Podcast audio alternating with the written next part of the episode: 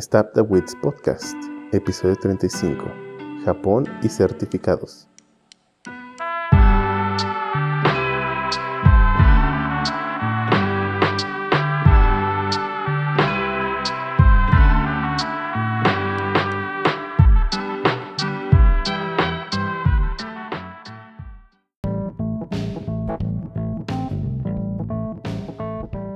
Bienvenidos a Start Base Podcast, episodio número 35, un podcast dedicado a hablar de anime, internet, juegos, manga, desarrollos y demás cosas que leen los webs y el único podcast que se continúa en el 2020 porque eh, al parecer empezamos el año otra vez igual que el año pasado con guerra, destrucción y más cosas. Y el día de hoy tenemos reunida mucha gente de vuelta, empezando el año con el pie izquierdo porque pues ya saben. Y empezamos contigo Jarvis, dimos, ¿cómo, cómo te la pasaste este fin de año? Um, pues realmente bien. Estuve en mi casa con la familia realmente. Eh, simplemente fuimos por los alimentos que íbamos a cocinar. De hecho, debo de decir que realmente comí y cené demasiado rico, muy bueno. Creo que nada mejor que a veces que que me hecho en casa, aunque a veces sí se te antoja algo de fuera, obviamente. Pero creo que bien. Digo, iniciar el año creo que bien también. Digo, mucha chamba al inicio, pero me Ah, de, algo tenemos algo tenemos que hacer para sobrevivir, ¿no? ¿Y qué tal tú, Meg Ninja? ¿Cómo te ha tratado el inicio de año? Bien, bien, me fui de vacaciones desde el 18 y no regreso hasta, hasta hoy. Bueno, hoy que salió el podcast. Entonces, pues bastante bien. casi, casi no me, no me hablaron para resolver pedos. Entonces, eh, pues sí, casi pude estar todas mis vacaciones sin conectarme. No he uno que otro día conectándome. Eh, no, he jugado tanto como hubiera querido, pero pues, tuve oportunidad de jugar cosas que no había jugado como, bueno, el hace un par de días, tres, cuatro días, bueno, un par de días más, bueno, eso. Jugué Don't Start Together por primera vez, me gustó, creo que está divertido el, la colaboración y pues, que todos se mueren al final. Este y también estoy jugando a Wolfenstein, el nuevo reboot, desde el primero de New Order, creo que es el primero. No me acuerdo bien si es el New Order. Eh, ya está algo viejito el, de este reboot. Eh, y, pero está, está, bastante entretenido. Sí se siente como un Wolfenstein, o por lo menos como muy similar a los Wolfenstein de The Return of the Castle Wolfenstein. Eh, y pues ya, creo que es lo que jugué este vacaciones. No estuve tanto jugando, estuve más descansando, viendo eh, algunas películas. Eh, ya vi Rocketeer. Eh, tenía miedo de verla porque es una película de mi infancia y tenía miedo de que fuera mala. La verdad, está bien chingona y la quiero volver a ver. y ya. Y tú, Choto, ¿qué tal? Pues no hice todo lo que quería hacer pero sí hice varias cosas, entre ellas acabar de las of y ver anime, aunque no vi todo el que quería. De hecho, ni siquiera he terminado ni una, nomás vi pedacitos de muchos. Empecé muchos, no he terminado ninguno. Y bueno, acabé de Last of La verdad sí me gustó. Bueno, de Last of parte 2. Sí me gustó. Exceptuando un único detalle que no, no es el final pero obviamente afectaría al final ese detalle. Mm, pero en general sigue siendo pues, un muy buen juego de Naughty es decir, eh, la narrativa, el gameplay está muy bien pulido, la parte visual, la parte eh, de, pues, ahora sí que hasta de actuación y de voice acting, muy bien hechos, muy bien logrados. Y, y el final en realidad sí me gustó, solo que hay un detalle que pasa mucho antes que de ese final que afectaría significativamente el final. Para los que ya lo jugaron, muy seguramente ya saben a qué me refiero. Pero, digo, omitiendo ese detalle, creo que el final está chido. O sea, tiene mucho sentido. Y pues deja un poco abierto algunas cosas, bueno, algunas tramas de la historia como para algún spin-off o, o algunas otras cosas. Me gustó mucho el giro que toma la historia. Eso también está chido. Tiene mucho sentido que cuenten la. Pues que cuenten lo que contaron. Digo, no quiero dar spoilers. Eso tiene mucho sentido y eso le agrega mucho más. Eh, profundidad a la historia de The Last of Us parte 1, o bueno, el primero, lo cual también está muy chido. Y pues ya, no, digo, creo que eh, también me di cuenta que los juegos de stealth de repente me desesperan ya. ya. Estoy muy viejo para estar esperando monitos a que crucen de un lado a otro. Entonces me la casi todo el juego muy a la Rambo. Pero... Mm, pues no, creo que, creo que lo disfruté bastante. Estaba jugando más, bueno, y sigo jugando más juegos multiplayer. Como ahora que ya tengo mi setup de, de la computadora que quería Solo me falta mi silla, que en teoría me llega en enero, o sea, este mes. Mm, no me ha llegado aún. Eh, bueno, aparentemente en la siguiente semana podría haber noticias de mi silla ya. Pero bueno, el punto es que pues, ya estoy jugando FPS otra vez. En este caso empecé a jugar más eh, Call of Duty, el Warzone. Y, y pues nada, lo mismo de antes, seguir jugando, viendo anime. La, la última temporada de Attack on Titan sí me está gustando mucho. Parece ser que, digo, suspendieron el último episodio para, supongo que por año nuevo y así. Y pues parece que se va a poner perrón. Y pues ya van a salir también las nuevas series, by the way. Mm, y pues ya, creo que no. Se me fueron bien rápido las vacaciones sentí que duraron muy poquito. Pero bueno, eso es todo hasta el momento. Digo, haciendo un resumen de todo. Sí, creo que, creo que ha sido todo. ¿Y tú qué tal, Jarvis? Ah, Jarvis ya habló. Sí, ya hablé, pero pues sí. Básicamente todo cool al inicio. Pero me interesa saber cómo le fue al jefe Dio. Pues nada, lo normal, trabajando muy duro como un esclavo. Y ya, no, no, no esta palabra. Así como una persona que no tiene libertad. Este, no, ya hablando en serio. Este, no, pues nada, muy emocionado porque Capcom nos liberó el demo de Monster Hunter Rise y es más de lo que esperaba. Está muy, muy chido el juego. Ya quiero que salga el release completo. Pero bueno, eh, hasta aquí la introducción. Vámonos entonces al primer tema.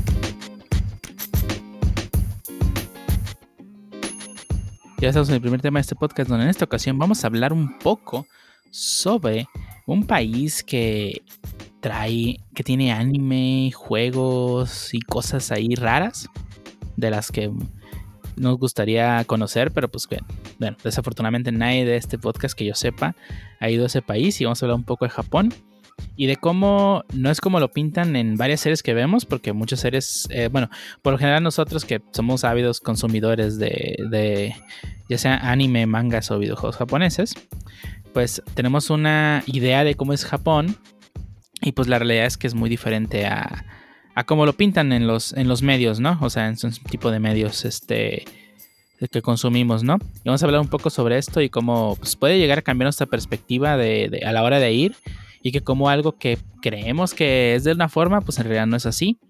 O este, probablemente ni siquiera este, nos, no nos sorprenda, pues más bien algo que nos puede llegar a sorprender. Para ello voy un poco el tema a la mesa de cómo es la, la convivencia, ¿no? Con, con gente de japonés. Porque pues digo, al final de cuentas cuando vas a, si algún día llegan a Japón, aunque con esta pandemia probablemente nunca vayan a ir en su vida, todos los que nos están escuchando, eh, es muy diferente cómo, cómo, es la realidad en Japón comparada con los con los juegos con los las series que consumes, ¿no? Eh, es muy común que en Japón tengan este una fachada, digamos, en su personalidad y, cómo te tratan como extranjero, ¿no? Al final de cuentas, pues eres un agente externo a su comunidad y pues obviamente tienen que mantener cierto tipo de, de, de ¿cómo decirlo? De, pues de reglas, ¿no? De una barrera, pues, para evitar que, pues, haya cierto, este, nivel de, de, pues, ¿cómo puede llamarse? De conversación con extranjeros y que simplemente, pues, son, eres un extra y ya. Y pues para ello, este, vamos a, a hablar un poco de esto. No sé si alguien tenga algún comentario de esto o tenga idea de qué estoy hablando. Sí, eh, pues la vida en Japón ya como un local o por lo menos como un residente y no como turista, al parecer es horrible. O por lo menos eso he visto en la mayoría de los blogs de vida y eh, twitters que, bueno, cuentas de Twitter que narran cómo es su vida en Japón, ¿no? Y, cómo es el algo que, conocemos muy bien de este lado de que es el o por lo menos que ya tiene un rato de moda si es la palabra correcta para decirlo el work life balance que es algo que ya las empresas empiezan a tomar en cuenta pues, y en Japón es prácticamente un tema inexistente no Sí, o sea, por ejemplo, vemos series como este Wotakoi que pues ocurre en una oficina y tú ves, o sea, los ves haciendo todo menos trabajo. o sea, pero al final de cuentas, eh, eso no tiene, o sea, no ese es el punto. El punto es que no notas ese tipo de, de, carga que llevan a la hora de estar trabajando que muchas veces no se, no se retiran de sus oficinas a pesar de que ya terminaron el trabajo del día. Y eso más que nada porque la figura del, del patrono, del jefe, o sea, la persona que está arriba de ti en la empresa, es muy prominente en Japón. Y muchas veces las los trabajadores no se retiran de su trabajo, sea oficina o sea donde sea que trabajen, no se retiran hasta que el jefe se haya retirado. Por, por mucho que nomás estés sin hacer nada, o sea, perdiendo el tiempo básicamente. Y es algo que no ves en muchas series. O sea, muchas series es este. Pues obviamente no te van a mostrar al vato trabajando. Pero es un punto que no se toca en muchas series. De personas que trabajan en ese tipo de ambientes. Ya sea trabajen en, alguna obra o en algún este. en alguna oficina. No se ven ese tipo de cosas. Eh, casi, casi nunca lo notas. Y muchas personas tienen la idea de que pueden irse a Japón a trabajar que porque es su ideal y todo ese tipo de cosas, pues la realidad es que pues sí es algo que no te va a, pues vas a pasar más tiempo trabajando, entre comillas, y realmente no, porque está ese, pues no estoy haciendo nada hasta que el jefe se vaya. Y si algún momento llegas a, irte de, pues yo ya acabé, ya, ya me voy a chingar a su madre, perdón, perdón, eh, si ya me voy, ya terminé y te vas, eh, pues ahí realmente no, no pasa de, de, que te fuiste y ya, pero luego más adelante te pueden llegar consecuencias de es que te fuiste este día. Sí, pero yo acabé, pero es que te fuiste. O no sé si se acuerdan esa noticia de, de un trabajador que se iba a comer todos los días, cinco minutos antes de su hora de trabajo, y que lo reprimieron porque estaba robando hora, o tiempo del, de la empresa. Como cinco minutos diarios le estaba robando y era un. No, eso fue un, problemón. Cosa que aquí en México, esos cinco minutos te los puedes tomar en lo que vas, en lo que vas por un café o, incluso caminando ahí por comida. Es bastante normal que te tardes un poquito más o, o, a veces poquito menos, dependiendo del día. Pero pues bueno, depende del trabajo, ¿eh? Sí, sí, depende del trabajo, en México, Digo, en TI, sí, te puedes tomar tres horas comiendo y... ah, no, no, yo no estoy refiriendo a que tres horas, o sea, me refiero a tal cual. No, digamos que tengo, media hora de trabajo. Digamos que tengo media hora para comer. Cinco minutos te regañan. Lo sé, pero digamos que tengo media hora para comer, ¿ok? Eh, que me vaya cinco minutos antes o, o llegue cinco minutos después realmente no afecta o no te pueden decir, es que te fuiste Sí te pueden decir, y de hecho sí, hay trabajos donde son así. sí, lo sé, pero no es algo que, que te vaya a...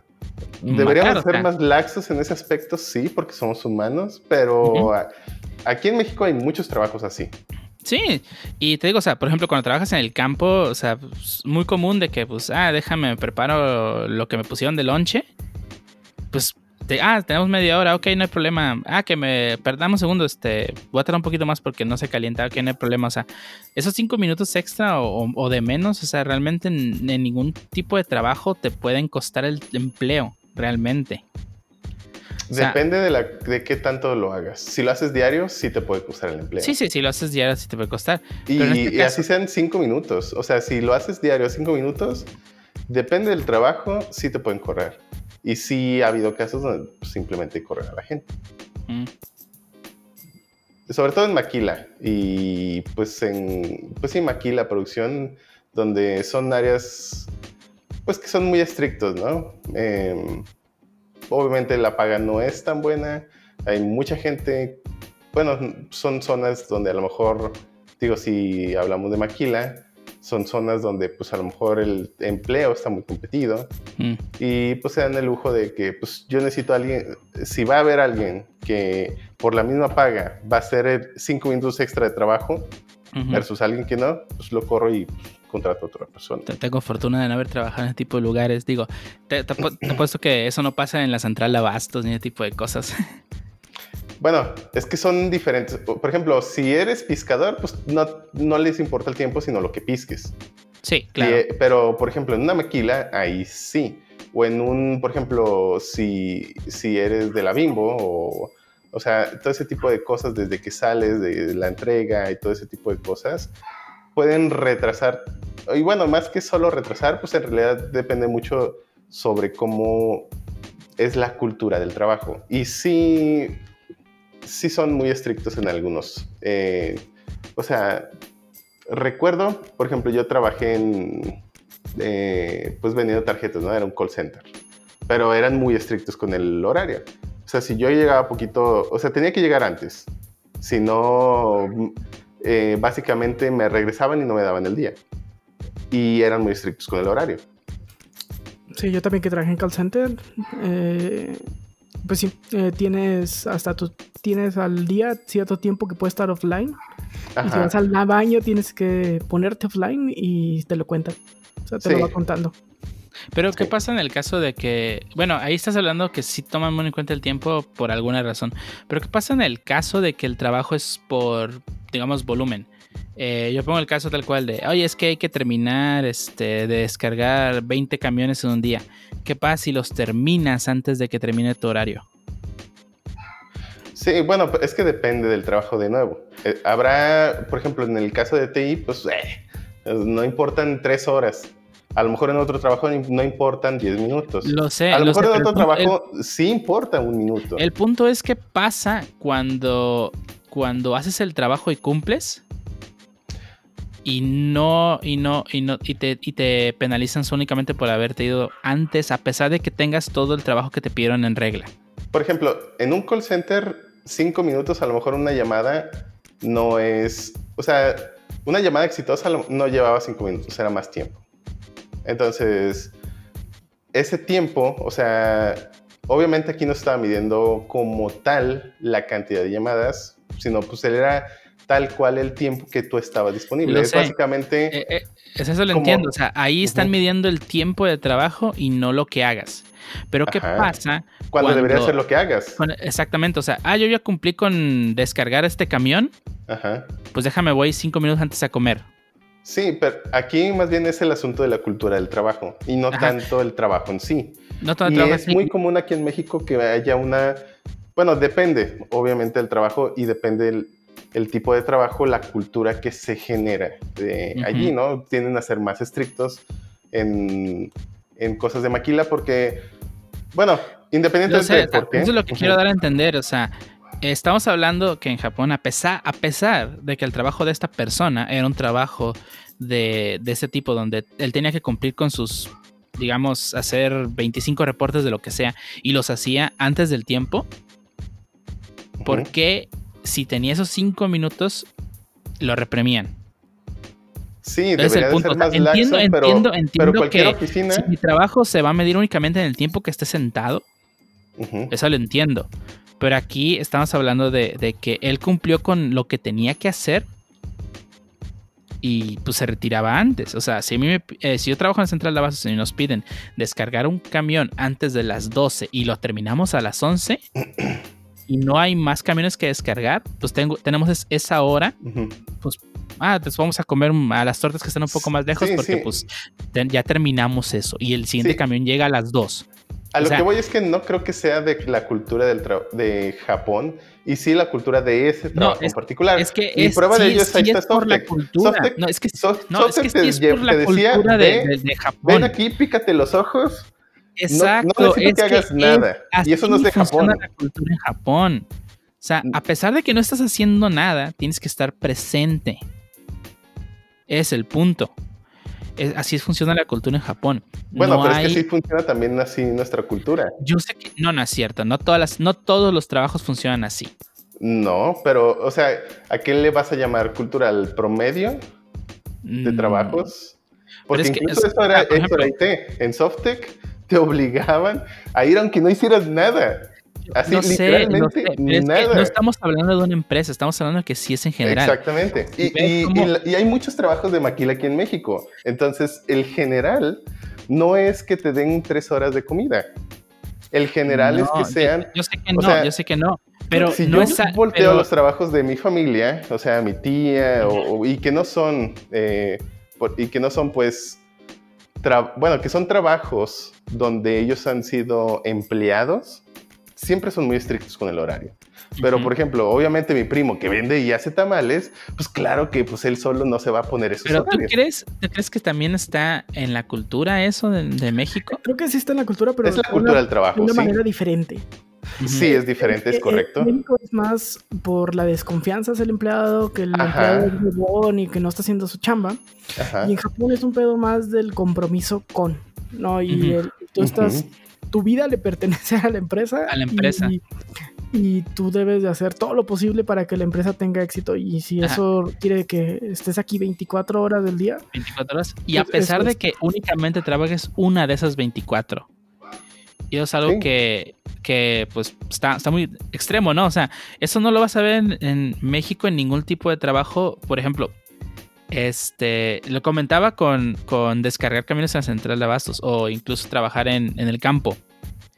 Pues, o sea, son trabajos que, pues, a fin de cuentas, tienes ciertos objetivos que puede ser descargar un camión completo o cargarlo.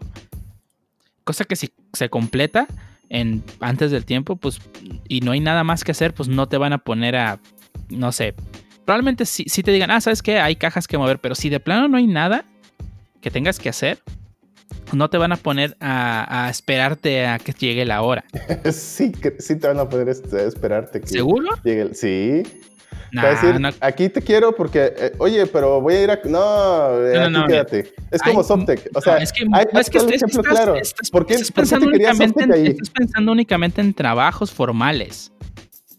Bueno, no estás es que pensando en trabajos informales como necesito pero 20 ¿qué chalanes tanta informalidad hay en Japón, digo, como para hacer la comparativa, pues. O sea, es que traba- también trabajos de ese tipo de, de- en los en los este puertos, ese tipo de trabajos, este que a pesar de que pues no estás haciendo nada, la misma cultura no te no te per- no te deja al trabajador este retirarse o hacer ese tipo de cosas porque eh, la persona que está al mando, o sea, la persona que es la figura de autoridad continúa, este, a pesar de que puede ser que no está haciendo nada realmente, pero como no se ha retirado, la misma cultura de lealtad no le permite a la persona retirarse. Sea el Sí, trabajo de o sea, oficina, que sea trabajo en una bien. Eh, es- sucede lo mismo aquí en México que en Japón en, en ese aspecto, pero el motivante es distinto. Creo que nada más lo que cambia es el motivante. Pero, pero el motivante sigue siendo parte de la cultura, ¿no? Al fin de cuentas. Sí, y que, y que, Sí. y, y que aquí en México al, al, pues al vato lo obligan y en Japón muchas veces el Ujú. empleado así lo quiere. O sea, es... Así él mismo se obliga por dar una buena impresión. Sí, o sea, sí, pero, el- pero al final el resultado es el mismo. O sea, el motivante creo que es lo que cambia. Y eso, es, eso, sí, eso sí creo que ya es parte de la cultura. Aquí, Bueno. pues sí, es como lo describió Menillas, porque se, se dan por sentado que todos los empleados en México son flojos. Punto. Sí, lo que lo único que quieren hacer es pues menos chamba, ¿no? Y aunque no haya más chamba, pues Ujú. Aunque, te estés, aunque no hagas nada, te quieren ver allí. ¿Por qué? Pues porque, pues, ¿qué vas a hacer? Y eso, y eso termina provocando otro problema, ¿no? Y es algo que se da también mucho en Japón. Eh, muchas veces el trabajo en sí no es este. No es trabajo en realidad. ¿Cómo, cómo explico? Este, una persona, un extranjero que pues llegó a trabajar en una empresa japonesa y él se dio cuenta que hacía las cosas que le pedían en menos de una hora, ponle. Y se da cuenta que sus compañeros estaban en realidad todo el día trabajando. Pero ¿qué era esto? O sea, simplemente eh, como se dan cuenta que ese trabajo lo podían terminar rápido y se iban a quedar sin hacer nada, lo trataban de alargar lo más posible para fingir que trabajaban y realmente pues no estaban siendo productivos a pesar de estar pues, todo el día ahí como personas, bueno, como zombies frente a lo que es el trabajo que estén haciendo, ¿no? En este Sí. caso, el- la persona, la, tal cual el trabajo que estoy comentando es un trabajo de, de oficina, creo que de ordenar Sí. documentos. Volvemos a, a- a un caso que también se da en México, ¿no? El castigar la eficiencia, pues nunca está chido. O sea, el- si alguien te hace chamba en menos horas y lo castigas con, con más Con chamba o lo, no hagas nada. o- o lo castigas con yo te estoy pagando ocho horas y pues si no tienes nada que hacer, pues no te voy a dejar tampoco disfrutar esas siete horas que te quedan extras porque te las estoy pagando y cómo las vas a disfrutar haciendo algo personal, ¿no? Y termina castigando la productividad porque Sí, no estás sí. realmente siendo productivo. Pues sí, castigas la eficiencia, ¿no? Si alguien es más eficiente y termina la misma chamba en menos tiempo, en lugar de motivarlo a seguir eficientando su trabajo, pues lo castigas. Sí, Lo sí, que que, provo- ajá, ya no le da motivación de ¿para qué lo hago más rápido si no tengo ningún beneficio? Mejor lo hago más lento para el mismo resultado y pues al menos tengo algo que hacer todo el día. No, no mismo resultado, porque ahora no te van a castigar. Ah, bueno, sí, es cierto, ya no te van a dar más trabajo. o no te vas a aburrir. De hecho, me acuerdo No, una vez que se fue al sistema ahí en el call center y pues no manches, literalmente no estábamos haciendo nada y no podíamos levantarnos porque pues, uy, si regresa al sistema. Pero pues du- duró ahí un ratote, al final creo que ni llegó. Y pues no, no podíamos hacer nada, o sea, teníamos que estar ahí. Pues sí, como O sea, si no, no, no era que. no- o sea, está bien, entiendo, pero no podíamos es, ni estar platicando, no podíamos estar. O sea, por ejemplo, yo me. Pues dije, bueno, deja, pongo los audífonos, pues me recuesto poquito en la silla. ¡Eh, tú! Veo que cerraste los ojos, ábrelos por si llega el sistema, ¿qué? Pero pues tengo los audífonos, si suena me va a levantar, o sea, me- ni, ni siquiera estoy dormido, me duelen los ojos, estar viendo la computadora. No, no, tienes que estar allí. Ah, bueno, ok, está bien. quemándote los ojos en el monitor. Eh, quemándome los ojos en el monitor, ok, está bien, va. Pero así es, así es, pues es cultura de trabajo, diría yo Horrible. muy ajá, horrible además, pero diría yo muy old school quizá. Mm, porque pues es el estilo, bueno, no sé si haya un estilo, pero yo lo llamo un estilo capataz. Y digo, al menos el- la palabra como tal me hace pensar en cosas old school, bueno, viejas, porque creo que yo ya no he visto capataces. pues, Ese, o algo en- así. en- en en Más que plantaciones- en cuestión de cultura. de algodón y, y gente Maldita sea, de, de otras tonalidades y así. Ah, ahorita que dijiste capataz, se me vino a la mente el, el buen meme que ahorita está saliendo del capataz de Toy Story. Te diré lo que es peor. y, y no sé, invéntate algo, no sé, estar 20 horas en el campo tratando de juntar, no sé, fruta para que alguien te la horas quiera esperando a que, a que terminen su sesión de golf. Uf, horrible. No, no, sí, bueno, cámbiale pues a algo más sí, me, me agrada, me agrada. Te diré lo que es peor. No trabajar y esperar el sábado 18 hoyos para que me dieran Ey, mi mesada. imagínate estar en un campo de golf con la brisa, el pasto, tu botellita de agua, cualquier bebida y comida. Tener y tener que aguantar eso tres horas, en serio. Ey, y, y moverte con un carrito. Imagínate No, no, aguantar horrible, eso horrible. tres horas. No, hombre. No, no, no, no. Horrible, horrible.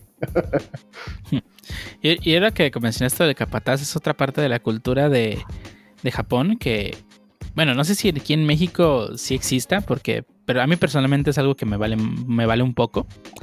Pero la figura del, del, del capataz, o más bien del- de la autoridad, que es la, la persona pues al mando, pues es muy respetada, ¿no? Al final de cuentas en Japón.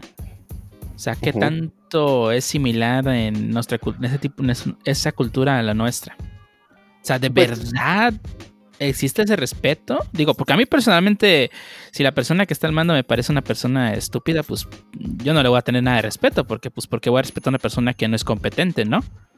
Pero allá, Digo- a pesar de que la persona no sea competente, se le tiene respeto, solamente por ser la autoridad. Se habla mucho, digo, yo no he estado allá, pero se habla mucho de que son personas muy respetuosas en el sentido extenso, ¿no? Respetables, decir- no respetuosas. No, también son O, ah, respetuosas o hablas, o hablas de, la, de las personas japonesas. de las japonesas. Ok. o sea, de que Así son que personas muy de, la, de la persona de autoridad. Ah, no, no, no. Son personas, los japoneses hablando. Y digo, hablando yo de que solo es una percepción mía de lo que he visto en videos de YouTube y anime. Ujú. Pe- y bueno, y artículos en general. O sea, sí, todo un whip.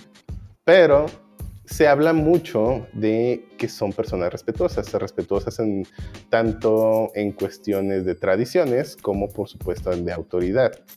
Y en ese aspecto, mm, tampoco, bueno, y hay que hacer una clara distinción en que una cosa es mm, la percepción de una persona versus el respeto que se le da. Y, obviamente pues siguen siendo personas, siguen siendo humanos, ¿no?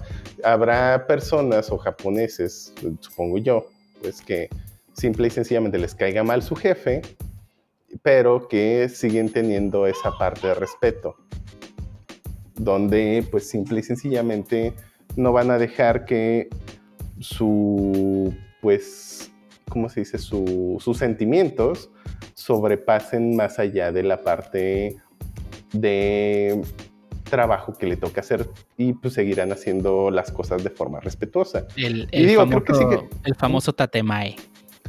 Sí, aunque fíjate que comparativamente hablando, aquí en México también existe. a lo mejor no tan fuerte, eh, pero a lo mejor sí hablan a diferencia, digo, y esto es una suposición, ¿no? A lo mejor a diferencia de Japón, los mexicanos a lo mejor sí hablarían muy mal de sus jefes entre sus compañeros, pero aún así pues seguirían agarrando, bueno, van a seguir hasta cierto punto no ofendiéndolo enfrente, que serían no sé qué tanto respeto, pero, pues, pues, yo no hablo de, de tal cual de ofender a la persona, decirle a usted, ah, usted es un imbécil. No, diga, no, estoy poniendo un ejemplo donde alguien, este, ah, bueno, una persona que le tocó ser jefe por X circunstancia, sea una pésima persona y termine siendo odiada por sus empleados, bueno, por sus subordinados. Entonces, estoy, bueno, poniendo un ejemplo, es decir, un caso extremo, donde está esa situación, yo creería que pues sigue estando la parte humana de cualquier pues, ser humano, entre ellos los japoneses, pero pues obviamente los japoneses tienen esa parte de respeto mucho más marcada. Y a lo mejor no creería que hablen mal de su jefe entre sus compañeros de trabajo, aunque lo odien. o esa es la percepción que yo tengo, a diferencia de un mexicano que pues sí va a estar tirando pestes ahí, pero cuando llegue, ah, no, sí, sí, jefe, y dígame qué hacer. bueno, ahí entra un poco lo que es el famoso tatemae en Japón esto se refiere a la fachada que tienes y a la percepción que das a los demás. Que es algo bien extremo. Bueno, que a mí me parece bien extremo. Porque a pesar de que la, persona, o sea, el japonés, este, exprese en palabras una cosa, eh, entre su misma cultura se espera que eh, le llaman leer la, leer la atmósfera, algo así entiendan que eh, cómo, es la situación. Y está bien raro porque, o sea, por ejemplo, eh, un caso, eh, digamos que esto lo leí hace poco. Una persona que fue a Japón y se que en un Airbnb, pues llegó y las personas bien amables y todo, ¿ok? esta persona este, les preguntó, o sea, fue con ellos y les preguntó, oiga, este, va a haber un, no sé, partido de fútbol, digamos, porque creo que era español el vato. ok. Este, no sé si era español la persona, pero pues era un partido de fútbol, pues, o, latinoamericano, o sea, gente que le gusta el fútbol, las desconozco. Este, y les preguntó a los caseros, ¿no? Que le estaban rentando su cuarto de Airbnb. Oiga, va a haber el partido de fútbol de tal. Eh, ¿Puedo traer a dos personas invitadas a que lo vean conmigo? ¿Y ustedes si gustan? Las personas japonesas pues dijeron, claro, no hay ningún problema. Este, y hasta ahí quedó, o sea, la persona trajo a sus amigos y ya. Eh, cuando eh, revisó su cuenta de Airbnb, pues notó que pues tenía comentarios negativos de los caseros. Se que porque, gente externa. gente ajena. O sea, ¿qué, ¿qué es esto? Pero él les preguntó, oye, ¿puedo traer gente? Y le dijeron, sí, claro, no hay ningún problema. Y es algo que se llama el tatemae. O sea, un japonés jamás te va a decir que no. Jamás, no importa lo que le pidas. Pero él espera que tú entiendas que quiere decir que no. Oye, este, vamos a, tomar un café. Este, o yo te, yo te pago. Este, no, no, no, no, no, no, no, no, yo te pago. No, no, no. Este, o ese tipo de cosas. O sea, se espera que, que tú como, como japonés, este, ese tipo de cosas se hacen por, por que nomás decirlas por decir. El típico que ves en los, en los animes japoneses de, de que va llegando a la estación de tren. Ah, perdón, llegué tarde. Ah, no hay problema, acabo de llegar. A pesar de que, de que ves la escena y sabes que esa persona lleve rato esperando. Esa frase se, dice por inercia, ni siquiera se dice porque en verdad quieran decir, perdón, llegué tarde, no te apures, ya acabo de llegar. O sea, no lo dicen porque en verdad lo sientan, lo dicen porque así es el protocolo. Por lo que he escuchado de youtubers y gente que ha ido, que con, gente que sí conozco que sí ha ido por lo menos de vacaciones, creo que lo más difícil de mudarte allá y trabajar y hacer una vida va a ser el choque cultural. ¿no? Va a haber cosas que aún conociendo el idioma no vas a entender el contexto y el por qué. Y digo, pongo un ejemplo muy, muy, muy, muy mexicano, es el, el ahorita. Les cuesta a los extranjeros extender nuestro ahorita. Sí.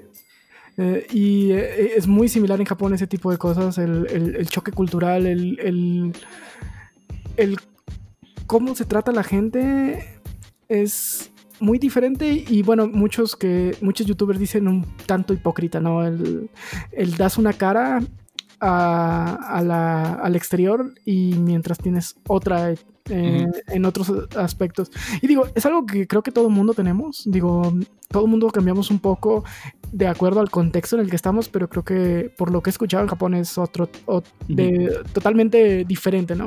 Sí, y que al final de cuentas, este, ellos mismos esperan que tú actúes de esa forma pero pues nosotros como pues, occidentales no lo, no lo, es, no lo vamos a quechar. A pesar de que entendamos perfectamente japonés y sepamos que nos dicen no gracias o te dicen sí gracias y tú tienes que entender qué, qué es lo que realmente quiere decir. O sea, si alguien te, te, te dice, este, te voy a invitar a comer, o sea, la regla es que tú como japonés digas no muchas gracias pero si, si tú, ay, yo te invito a comer y tú como mexicano, Simón, no hay pedo. O sea, ellos no esperan que tú les digas que sí. ¿Alguna vez en, ¿Y, qué es lo que pasaría en ese, en, ese caso, digamos? O sea, eh. estaría muy chistoso saber de que, ah, pues Simón, unos onigiris, no sé, o algo así. Digo, no sé, me algo como tacos. el japonés no, se va, no, no, va a mostrar que se agüitó. Creo que te va a invitar a comer y vas a comer, pero se va a emputar por dentro, güey. Y no te lo va a decir. Te va a tratar súper bien, pero nunca te lo va a decir. Y, te va. Él espera que tú entiendas que hiciste mal. Porque así funciona esa japonesa, tienes que saber. Pero nunca te lo va a decir. Y te va a decir algo. O sea, ah, fue un gusto haberte invitado. Pero jamás te va a decir, pinche vato, no te quiere invitar y nosotros como occidentales entendemos tal cual cómo es la frase y a pesar de que entendamos el idioma, no entendemos lo que significa en realidad esa frase. Y, es, y está bien cabrón. O sea, por ejemplo, una forma fácil de romper a los japoneses es si ustedes van a un 7-Eleven o cualquier lugar de que vendan cosas, ellos tienen su, su script de qué cosas tienen que decir como robots. Si ellos te dicen, ah, Ohio más, ellos jamás esperan que tú les contestes. Porque no van a saber qué hacer.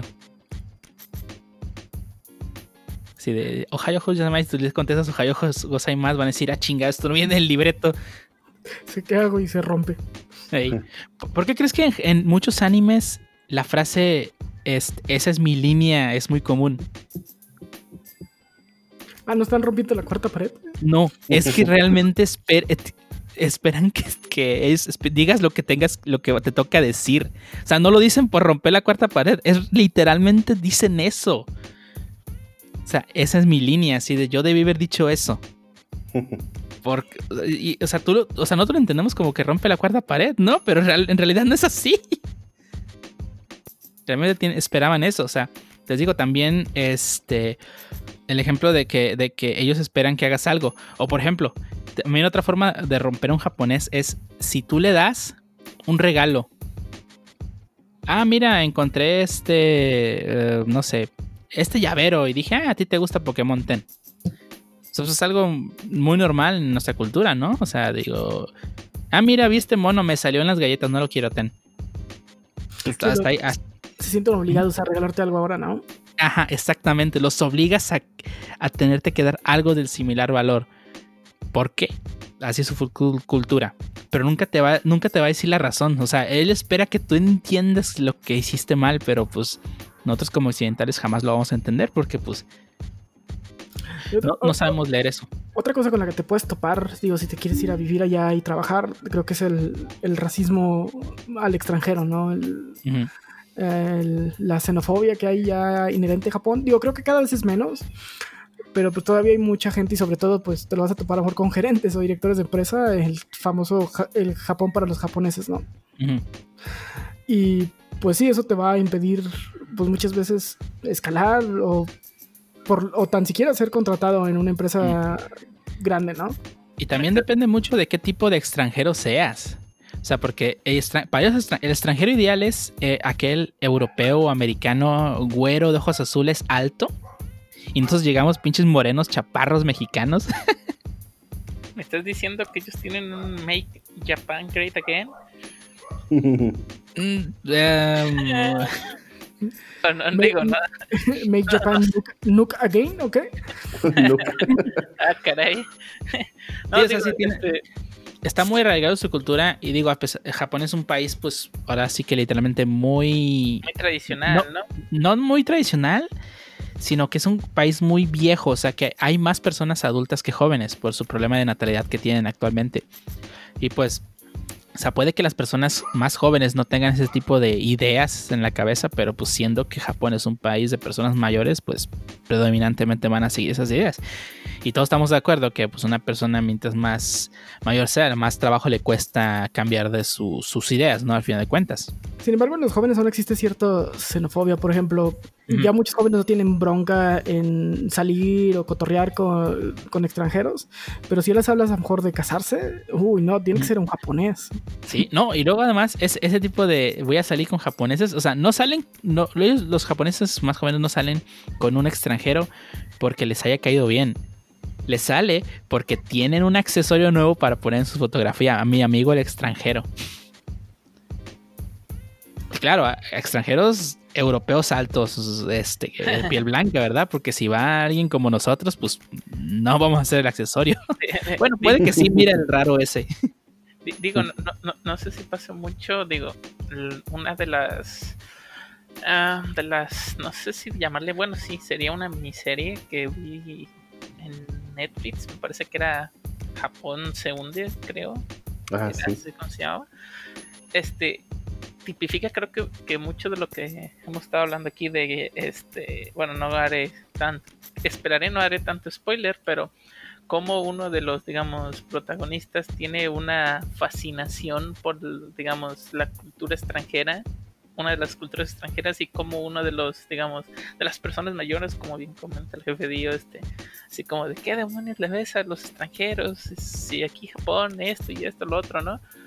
Eh, sí, digo, pues no, no sé si realmente sea así, pero pues te dan a entender que pues es así, ¿no? Y a lo mejor va a seguir siendo así en un buen rato, pero que sí, digamos, la, las personas más jóvenes del país del sol naciente, pues ya no piensan de ese estilo, sino que pues cada vez van adoptando, no sé, más cosas, a lo mejor hasta occidentales, ¿no? Sí, se sabe que, bueno, al menos basado de nuevo en todo lo, que he visto, leído o lo que sea de Japón, porque pues no he ido. ¿Y nunca vas a ir? Y bueno, no sé si nunca. Eh, no en los próximos dos años probablemente, pero sí. Sí, sí, mientras, no mientras esté la restricción de, no mexicanos, pues. sí, mientras no esté la restricción de que te me regreses del aeropuerto porque pues no vas a viajar aquí. Eh, pero bueno, de todos modos, eh, lo que he visto ha sido que, pues sí, los japoneses son muy patrióticos, sobre todo los mayores.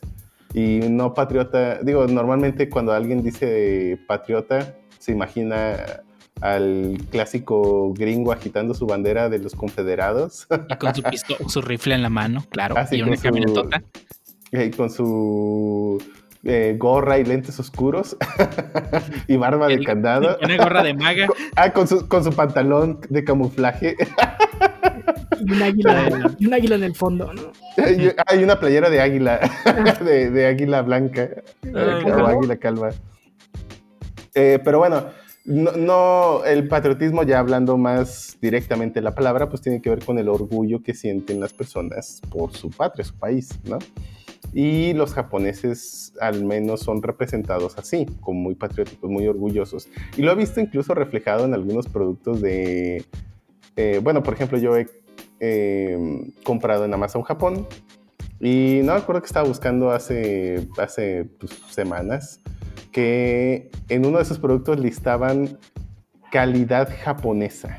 O sea... bueno, eso es equivalente al sello de hecho en México, ese tipo de cosas.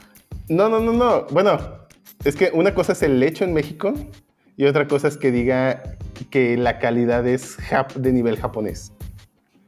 Eh, y digo, entiendo que, o sea, una cosa es que te digan dónde fue fabricado, pero ahí claramente la intención era indicar que era de buena calidad. Al menos por la descripción que tenía, digo, y, Amazon Japón, bueno, pues eh, normalmente están en japonés, pero pues puedes elegir el idioma inglés, ¿no? Y sí venía como calidad japonesa en una de sus características. indica poca calidad. Mm, depende de lo que sea, pero pues no, no diría que siempre es así. el, alcohol es no. En, en, vitropisos, a lo que sé, tampoco. O sea, podría, meter mi, mi, queja de no ahí en los alcoholes, pero pues en realidad no sé de eso.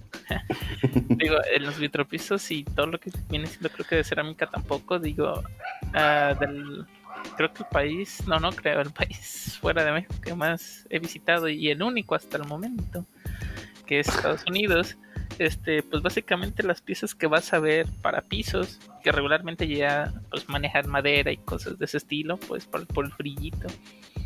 Pero este, cuando ves así ese tipo de piezas para pisos, hecho en México, hecho en México, hecho en México, o sea, todo en México y te lo venden a un precio, digo, si aquí para mí se me hace caro, allá está pues todavía más caro, digo, no ridículamente caro, pero sí demasiado pues, caro.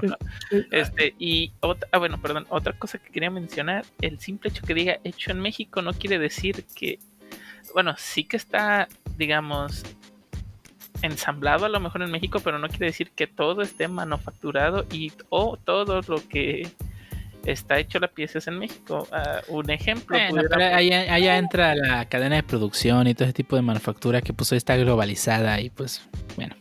Sí, bueno, sí. Sí, sí. Eh, tu, carro viene como de 40 países. Ajá. o más. o más. Sí, bueno, lo que quería destacar aquí era cómo se veía reflejado ese orgullo de la calidad en, incluso algunos productos que ellos mismos fabrican. Eh, bueno, demostrando ahí un poco de su patriotismo. Y digo, la verdad es que, digo, ahora sí que defendiendo un poco, pues la verdad es que sí, sí tienen esa cultura de hacer bien las cosas y por lo tanto, pues no esperaría eh, o bueno, en general, tanto cuestiones de servicio y, y bueno, que también se puede, puede haber calidad en el servicio, pues son también muy reconocidos por ello, ¿no? Entonces, pues tienen, ahora sí que su esfuerzo, pues tiene también cierto grado de orgullo, pero no pueden, pero también su cultura les impide demostrar mucho orgullo. No pueden andar presumiendo. Lo malo de ese orgullo y de, de qué tanta, no sé si decir set o, es otra palabra mejor, pero qué tanta necesidad tienen de triunfar y de ser alguien. Que pues bueno, los suicidios en Japón son cosas de, pues, de todos los días. En promedio, y digo, este es un promedio ya viejo del 2014, se suicidan 70 japoneses al día. Pues que también no tanto es el triunfar, sino, o sea... No fracasar. Ajá, no fracasar, ese, es el punto. Y, y, y, de hecho ahí sí es algo muy intenso en Japón, o sea, que cómo ellos consideran el éxito, o sea, el éxito, o sea, que, eres, una, eres una, un engrane más en la máquina, eso se considera éxito. O sea, en Japón es muy normal que si eres estudiante, y o sea, terminaste la prepa y sigue la universidad y luego sigue el trabajo, ese es el camino a seguir. Cualquier persona que se salga del camino a seguir ya no se, se, le considera un fracaso. O sea, aquí en México es muy común de que terminando la prepa, o la secundaria o cualquier nivel, eh, antes de entrar a la universidad es muy común que personas se tomen tiempo de uno a dos años porque tienen que trabajar, porque no pueden estudiar en ese momento y pues tienen que trabajar, ¿no? Y luego que ya vuelven a la universidad dos, tres años después y terminan la carrera es bastante normal, o sea, a todos nos conoció, con, o sea, todos tuvimos compañeros de diferentes edades en la universidad, no todos eh, tuvieron la suerte de entrar justo después de haber terminado la prepa, o sea, mucha gente tiene que trabajar aquí en México, no todo el mundo tiene ese, ese privilegio, ¿no? De poder este, trabajar al mismo tiempo que estudiar o, o, pues simplemente tener que trabajar tiempo completo para poder ayudar a su familia, ¿no? O sea, es muy común de que se tomen tiempo antes de volver a la universidad para trabajar, ¿no? y si tú haces eso en Japón, es mal visto. Es un Ronin. Eres un Ronin y eres un fracasado eh, en la sociedad. No le estás siendo útil a la sociedad, a pesar de que tienes un trabajo de, lo que sea, no importa. No estás siendo productivo a la sociedad porque no estás siguiendo el camino. Es, algo muy chistoso el término Ronin, porque el término Ronin era un término usado para los ninjas que se separaban del camino de ninja y se exiliaban y eran un Ronin y ahora se usa para los que o fracasan en su intento de entrar a la universidad o no entran a la universidad al tiempo que es. También les llaman Ronins, está ahí chistosón.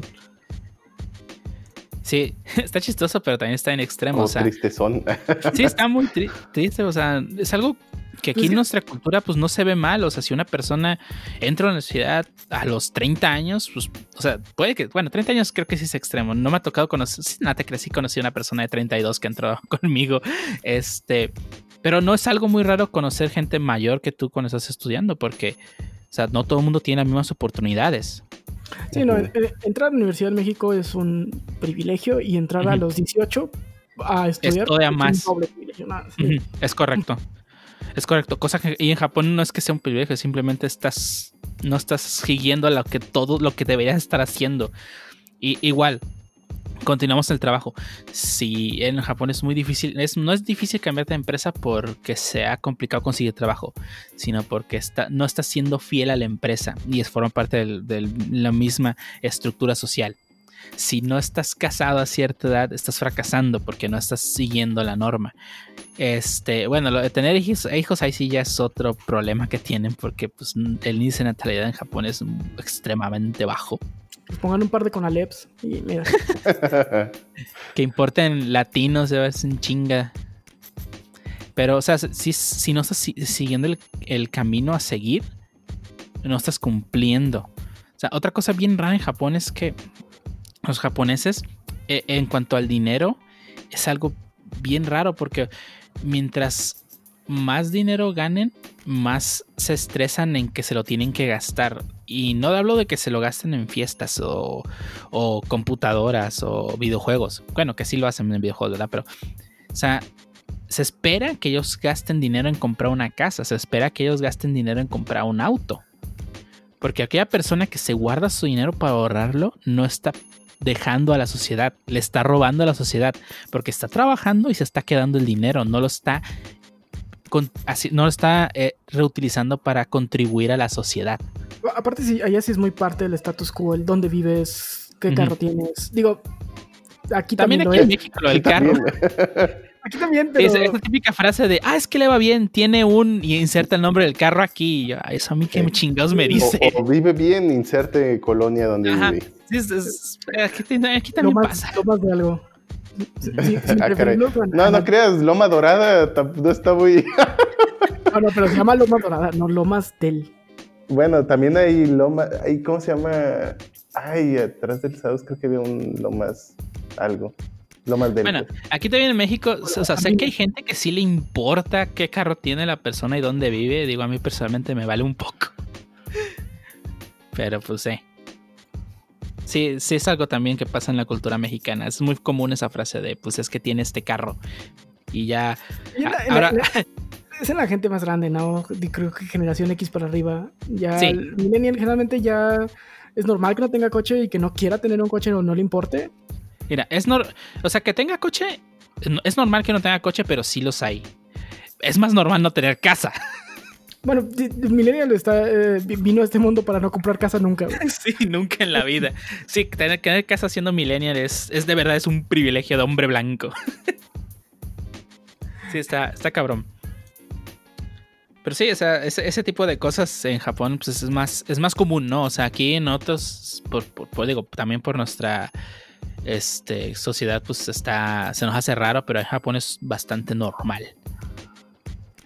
No salirse del libreto. Y eso es algo que vas a ver en muchos eh, blogs y de gente que ha ido a Japón. No salirse del libreto. Porque ellos hasta, se, les se espera que sigan esa, ese, ese libreto, ¿no? Y, aún con, con, digamos, a pesar de que tú puedes, tú puedes decir, no, es que es en el trabajo y tienes que ser profesional y bla, bla. Va, estoy de acuerdo. El trabajo te la paso. Pero es que también pasa con, estás con, con amigos y no, y amigos muy entre comillas. Porque pues, o sea, no es lo mismo un amigo de que ah, vamos a jugar Monster Hunter y ya. A una persona que pues le puedes contar, oh, es que fíjate que tengo este problema con bla, bla, bla.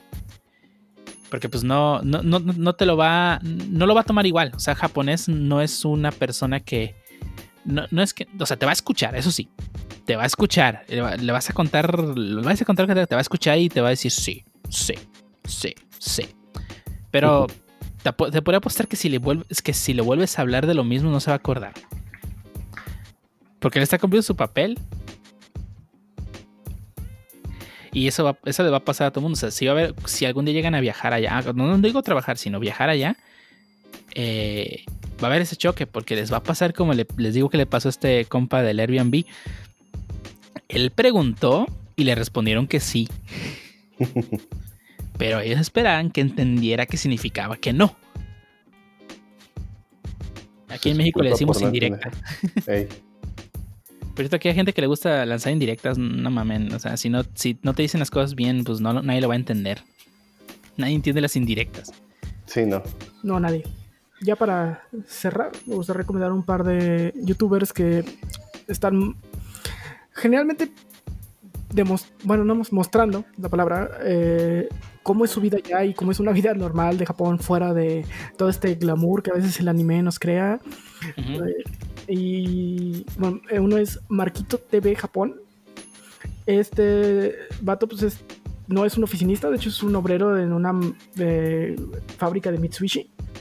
Y su video, su primer video, el que tiene ahí de presentación de su canal, es un día a día de, de cómo es tal cual bueno, es un time, time, time lapse. Time lapse. Time lapse de su día en 13 minutos. De hecho, creo que son un par de días en 13 minutos. Y pues se ve una vida espantosa y horrible, ¿no? de, todos los días me levanto a las 5 de la mañana, llego al trabajo, trabajo 13 horas. Eh, nos dan creo que 40 minutos de comer en la fábrica y todo se ve cuando, se ve la hora de la comida y todos corriendo porque pues tienen 40 minutos para comer y tienen que estar en su estación acabando y cierran la cafetería. Eh, regreso, eh, pues tengo una hora para cenar, 11 de dormir y otra vez el mismo día, ¿no? Y así, hasta que se muera. y ah, otro canal que tengo, y este no es tan, tan gacho, es una maestra de inglés española, se llama Yunai. También muestra un poquito estos choques culturales que ella tiene. Eh, digo, aunque es española, creo que tiene una cultura mucho más similar a la nuestra que ella. Entonces también platica mucho estos choques que tiene eh, culturales. Y por último, ella es eh, la que voy a recomendar es un poquito más light su chamba, aunque también pone cosas de vida. Y es este Sanjael. Esta es una chava de Torreón, de hecho, que pues conoció a un japonés y se casó y se fue a vivir allá. Y pues también platica mucho de cómo es su vida diferente de México. Este sí es un poco más regionalizado a su choque cultural con México. Aunque también tiene, ella, tiene menos eh, contenido serio. Entonces, véanla con... Se, recomienda discreción. Como que serio y discreción. Pues, no, no, su contenido pues, es más light y más ah. Pero sí tiene un par de videos donde habla de este choque cultural, ¿no? Entonces mm. tampoco lo, lo, agarren como tan en serio la recomendación. Es más, eh, más serio es este, tanto Yunai como Marquito TV. ahorita que dijiste eso, me vino a la mente y lo busqué en YouTube anteriormente solía, solía ver un video de, de precisamente este un mexicano que llegó a casarse con una japonesa y iban también diciendo pues las reglas raras, que si había ser problema ser mestizo en Japón, etcétera, etcétera, etcétera, ¿no? A veces también de, de comida, como le dijeron a, por ejemplo, en este caso la, la chava es japonesa, o sea, como le dijeron al papá que se iba a casar con un extranjero, cosas de ese estilo, ¿no? Este, y lo, lo curioso pues que yo lo conocía como Japón con jamón pero el, canal se llama Necochita Blog. Digo, tengo mucho que ya no veo sus videos por ahí. No, no recuerdo por qué se me perdió del radar. Pero, ahorita que lo encontré voy a verlo. Igual este pueden darle una checada a los videos más viejitos. No les recomiendo los nuevos porque reitero no los he visto. Pero también este sí te decían un poco a veces de de la cultura, que mm, digamos, de cosas que mencionó dio reglas de, digamos, de etiqueta, como por ejemplo, no sé, digamos, fumar, fumar en Japón no es como fumar aquí, a lo mejor en México, que estás fuera de la calle y ves gente fumando, pues allá sí, sí se enojan, ¿no? Cositas de ese estilo también te, me acuerdo que sí, sí llegaron a mencionar, entonces, este, pudiera ser también como un, parte aguas para que chequen este. Sí, en, Japón está muy mal visto fumar en la calle y aquí realmente no tenemos tanto tiempo que podías fumar en interiores. Tener que unos 10 años que no puedes fumar en interiores. Eh, sí, no recuerdo cuándo, pero tiene poco que se implementó esa regla y, y la, la regla de no fumar en interiores y para este, ¿cómo se llama? Proteger al fumador pasivo y también la regla de tener, este, inclusive en los restaurantes, una, un espacio libre de humo y también una área de fumadores opcional. Pues de hecho ya hay edificios totalmente libres de humo, aunque sean abiertos. Como Andares, por ejemplo, creo que es, zona totalmente libre de humo y aunque sea una zona abierta. El único humo es en la, está en la cabeza de la gente que se compra cosas ahí. bueno, sí. Ah, por ejemplo, Yunai también tiene unas historias interesantes, sobre todo el choque que tiene mucho con los papás. Bueno, es maestra de kinder de inglés. Entonces ahí está, esa tiene historias ahí bastante interesantes de choque cultural. Y bueno, hablando de canales de YouTube, yo hace tiempo seguía dos canales de la misma persona que, bueno, por alguna razón decidió hacer como categorizar sus videos en dos canales distintos desde el principio, así que hay dos canales, pero es por la misma persona, de hecho es un, eh, es un hombre, no me acuerdo su nombre, sinceramente, y creo que es de Guerrero, por ahí, no sé, eh, o de Guanajuato, algo así. El punto es que él muestra mucho de su vida a lo largo de la semana. Él pues edita videos y así en diferentes, bueno, se ha ido cambiando de trabajo eh, pero es, digamos, editor de eh, medios audiovisuales.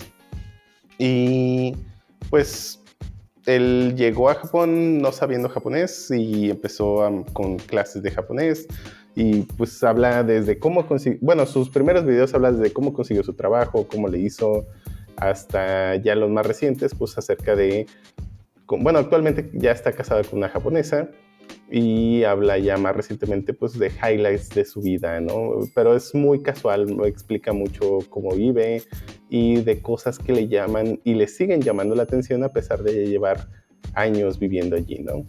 Eh, por ejemplo, recuerdo un video donde pues le sorprendía, digo, él ya llevaba años, pero le sorprendía cómo eh, veía niños pequeños, o sea, una niña de 7 años o a lo mejor más chiquita, sola en el metro de Japón y pues normal, así como, o sea, hablando de cómo es tan seguro y cómo pensar que en México eso sería un increíble problema, cuando pues en Japón a lo mejor es un poquito más normal.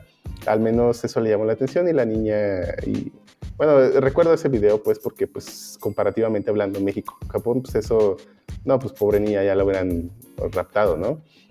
Eh, y bueno, entre muchas otras cosas, ¿no? De la cultura y de lo que hace, ¿no? Pero bueno, los canales son Japanistic y Todo Japanese. Esos son los dos canales. Eh, Japanistic, o sea, Japan, Istic, con las dos y latinas. Y el otro canal es Todo Japanese, o sea, japanese. Y pues en general me parecían buenos videos. Hace tiempo que ya no veo sus videos más recientes, pero pues me parecían buenos y bien estructurados. La mayoría cortos, sobre todo los de todo Japanese. Los de Japanese Stick eran un poquito más largos y elaborados, que es ahí donde los categorizaba. Y pues ya, creo que creo que es todo lo que tengo yo para compartirles. Va. Si que saben, si quieren saber un poco más de la cultura, pues sigan a esos canales de personas que de verdad están viviendo allá este, este choco cultural. Y pues para ver si considerarían o no de verdad vivir allá o incluso ir allá por una temporada completa. Bueno, completa, digo, este, un mes. No sé, no, no, sé. O sea, hay gente que sí tiene, puede darse ese lujo, ¿verdad? Este, pero bueno. Ahora, que todos eh, están en home office, ¿no? Eh, ahora que todos están en home office y si los dejan entrar a Japón, pues podrían hacerlo. Pero bueno, eh, yo creo que hasta aquí este tema. Vámonos entonces a las noticias. Kira Sensei. Ah, sí, faltó Kira Sensei. Hay otro canal de YouTube que pueden ver, se llama Kira Sensei. Ahí búsquenlo.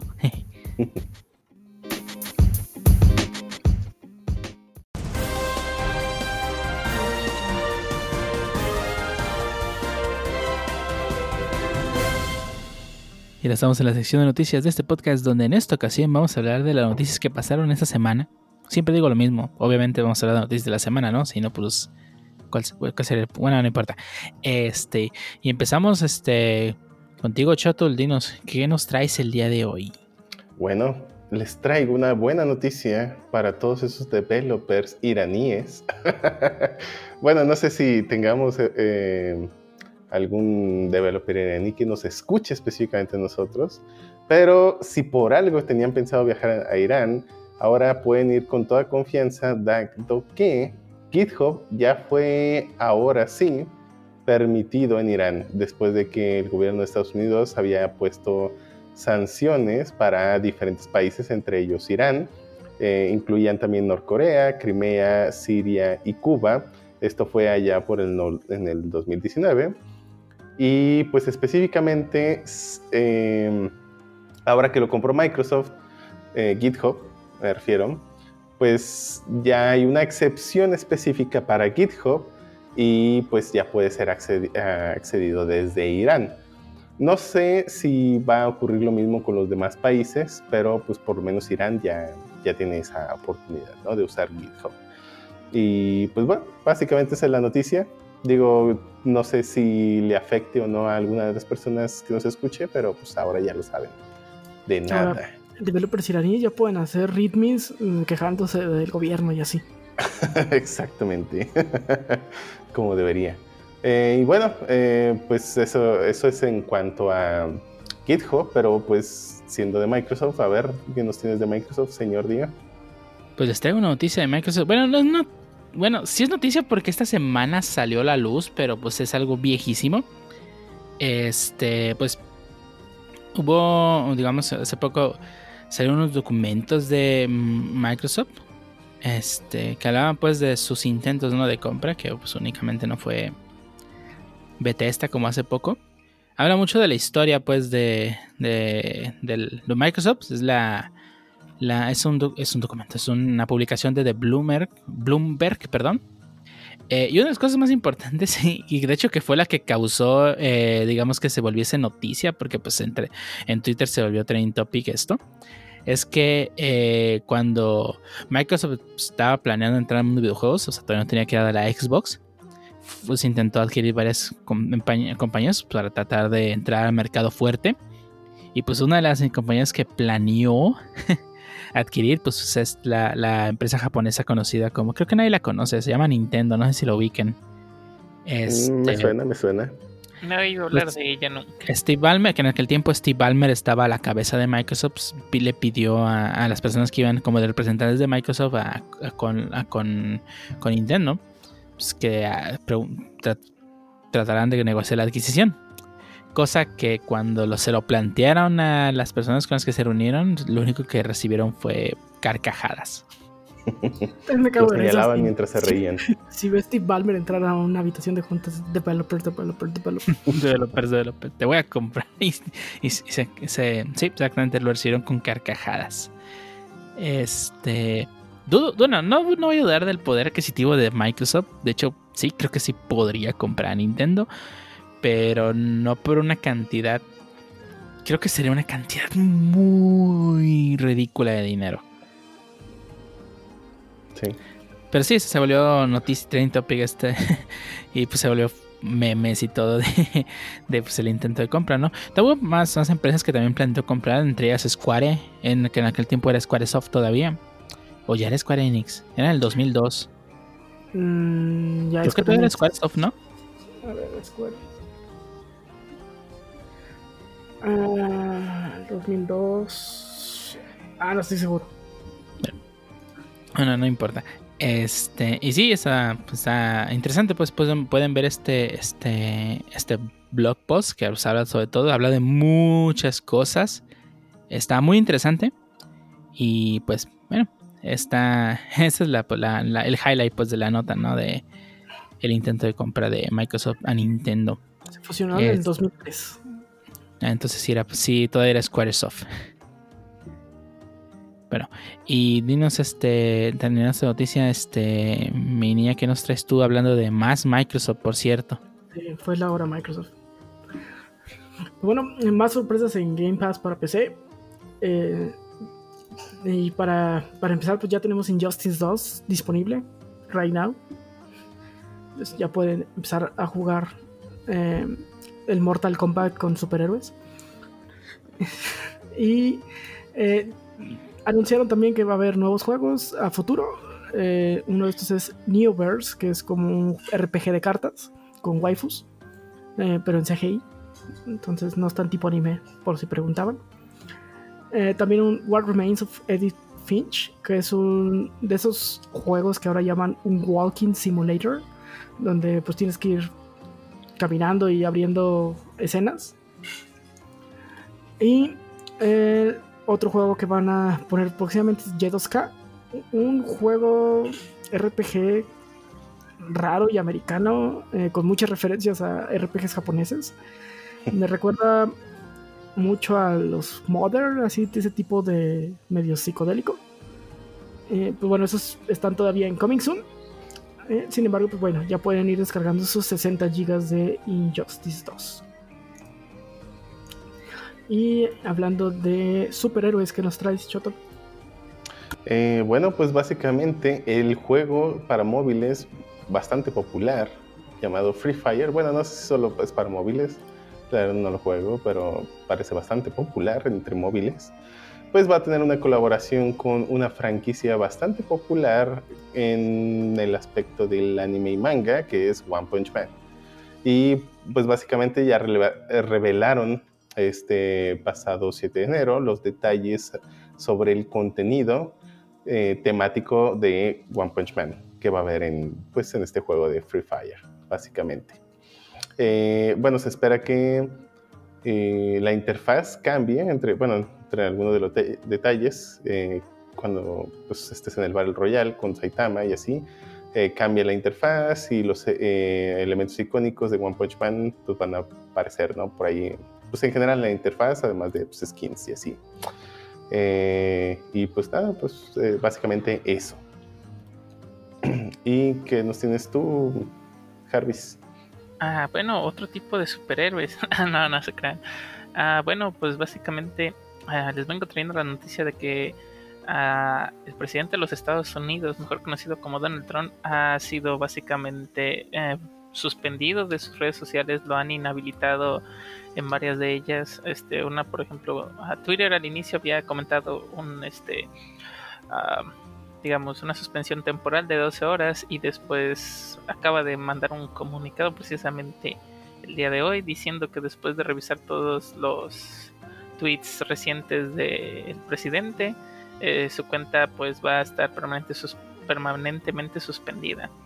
El hecho, ah, creo que todos ya lo conocen, el incidente al Capitolio de los Estados Unidos ahora en la que debería de haber sido el recuento de los votos electorales y la toma de protesta del presidente Joe Biden, bueno, del presidente electo Joe Biden todavía.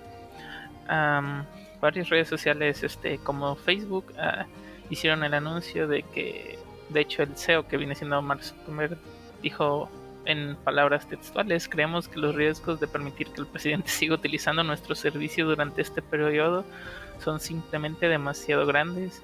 Eh, básicamente la mayoría dice que eh, incumplió las violaciones en sus políticas eh, y otros dicen que pues sus mensajes están incitando a la violencia. Aunque no se diga o aunque no lo diga así expresamente pues ellos consideran que pues varios de sus este, comunicados a través de redes sociales uh, reavivó digamos esa llama para que lo que pasó en el Capitolio este, esta semana pues sucediera no y que dejó desgraciadamente en personas heridas y también eh, fallecidas como ya la mayoría sabe no eh, también, por ejemplo, una red social Snapchat también este, bloquearon la cuenta. Eh, de hecho, la bloquearon el día de ayer, 7 de enero también. O sea, básicamente, pues todas las redes sociales ah, principales han bloqueado a la manera en la cual el presidente pueda comunicarse en redes sociales. Y espero pasar a un tema más, más alegre que nos trae Jefe Dio. Ah, sí, en otras noticias, menos este, trompescas, pero sí de baneos.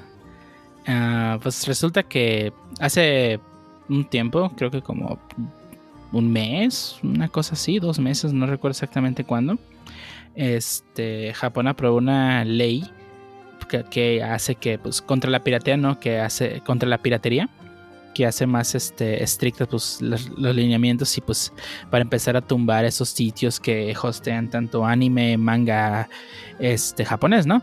Este, a partir de 2021. Esto pues ya se había aprobado y, y habían empezado a, a quitar varios sitios de noticias de, perdón, de manga y varios sitios de noticias pues empezaron a quitarse, ¿no? De, en línea.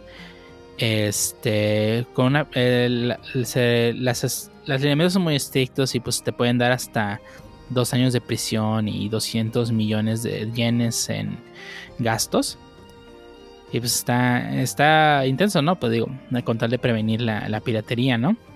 Pero resulta que el día viernes, no, el jueves en la noche pasado, este, varias cuentas de Twitter empezaron a hacer, tener reclamos de copyright por estar usando material de las series que Suecia tiene bajo su, su dominio, ¿no? O sea, series, pues, nada que nadie conoce, ¿verdad? O sea, Dragon Ball, ¿quién lo conoce? Bleach, Naruto, One Piece y todo ese tipo de, series. Este. Que pues empezaron a caer en el, en el, este, en el, copyright strike en Twitter.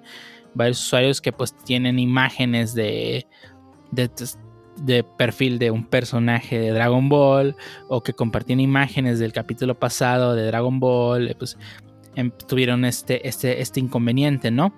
Este, muchas cuentas pues empezaron a ser este, tal cual, mm, este, con el candado protegidas y se les mandó pues, una notificación, ¿no? De que pues había ciertas cuentas que tenían que ser, este, baneadas, este, de hecho pues pueden buscar la lista completa de cuentas que fueron este, atacadas en Twitter.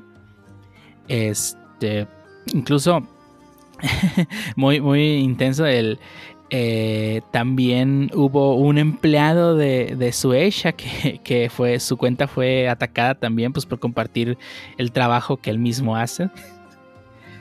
Digo, él trabaja para ellos y terminó también inmiscuido. Así como incluso eh, cuentas que tenían fan art de, las series, pues terminaron este, cayendo, ¿no? También en esto, o sea, incluso el fanart también fue atacado. Y eso obviamente fue un robot el que hizo todo esto y fue automático, pero sí se salió de control. O sea, no debió haber pasado de esta forma porque estás prohibiendo a tus fans que hablen de las cosas que produces. Está, es una metida de pata profundo. O sea, imagínate que, le pase. ¿Que Nintendo qué dijiste? Nintendo, eh, la Nintendo aplicó su hecha. Sí, está, está muy, muy cabrón. O sea, imagínate que le llegue a pasar a Yosuke Murata. O sea, Yosuke Murata, el dibujante de, de One Punch Man, todo el tiempo se la pasa compartiendo su arte en Twitter. imagínate que lo lleguen a atacar a él. O sea, está ridículo. Sí, la protección a las leyes de autor creo que ya está llegando a puntos muy ridículos. Digo, desde, desde esa vez que Nintendo eh, quería que compartieras este, tus momentos favoritos, ¿no? De Zelda y todos los videos baneados, güey, porque... sí, porque pues, hey, copyright strike. Sí, está, está muy intenso y digo, está bien que intenten atacar y que quiten los sitios de piratería para que promuevan que hay aplicaciones que puedes leer el manga gratuito. Pues ahí está Manga Plus, que está publicando los capítulos gratuitamente para que lo lean todo el mundo. Pero pues también, o sea, estás prohibiendo a las personas que consumen tu material de compartir, de hablar, de hablar sobre él. Sí está muy ridículo eso. Sí, sí, sobre todo en estos tiempos que el boca a boca por internet es creo que la mejor promoción que puedes tener, ¿no? Sí, así es, así es. Pues sí, ya saben, sigan publicando sus imágenes. Sigan, a mí me valió madre. Yo llegué y tuiteé una foto de Lo levantando el dedo, así que me banean, no hay pedo. Baneame esta suecia. Pero bueno, eh, y pasando a otra noticia, este, de justamente de atacar gente, niña, ¿qué nos traes? Sí, hablan, siguiendo con los temas corporativos. Eh, pues bueno, Google, o más bien un grupo de empleados de Google, eh, se dedicó a crear el, yo creo que el primer sindicato que vemos en una empresa de tecnología. Creó el AGU, que es Alphabet Workers Union, eh, fue una muy buena oportunidad de haber creado un sindicato que fuera Hugo y no lo aprovechar, pero bueno, ese es otro tema. Eh, crearon este eh, sindicato más que nada para proteger a los empleados que son contractors ya que, bueno, lo que ellos dicen es que no tienen los mismos beneficios que tiene un empleado directo de Google, ¿no? Y no, no escriben exactamente a qué se refieren, pero, pues bueno, muchos de aquí creo que hemos estado bajo un esquema similar y sabemos más o menos a qué se refieren. Eh, este... ¿Pero que nomás están exigiendo los mismos el beneficios? A mm. pesar de no trabajar para ellos. Digo, en parte. Digo, sabemos que en Estados Unidos esto de los contractors aún está más culero que aquí en México. Eh, prácticamente son empleados desechables en Estados Unidos. Digo, en cualquier compañía ya eres un empleado desechable en Estados Unidos y, los contractors todavía más. Eh, pues también va en que no son tratados de la misma manera y que hay un poco de eh, pues como segregación ¿no? con los empleados que son contractors contra los empleados que son directamente de Google y pues otras cosas de las que piden pues es proteger a, los derechos de los trabajadores, ¿no? Esa es la parte de, lo que ellos están pidiendo como sindicato. Mm, no soy muy fan de los sindicatos, sobre todo aquí en México, porque se corrompen muy fácilmente y al final terminas con una cosa que ni siquiera te deja trabajar a gusto y ni deja que la empresa funcione bien. Pero, pues bueno, el, luchar por los derechos laborales no, no es algo que se me haga mal. No sé si sea la opción correcta. Creo que los sindicatos en Estados Unidos funcionan de una manera un poco diferente. Espero. Y, sí, pues, regularmente ellos, ellos lo manejan como...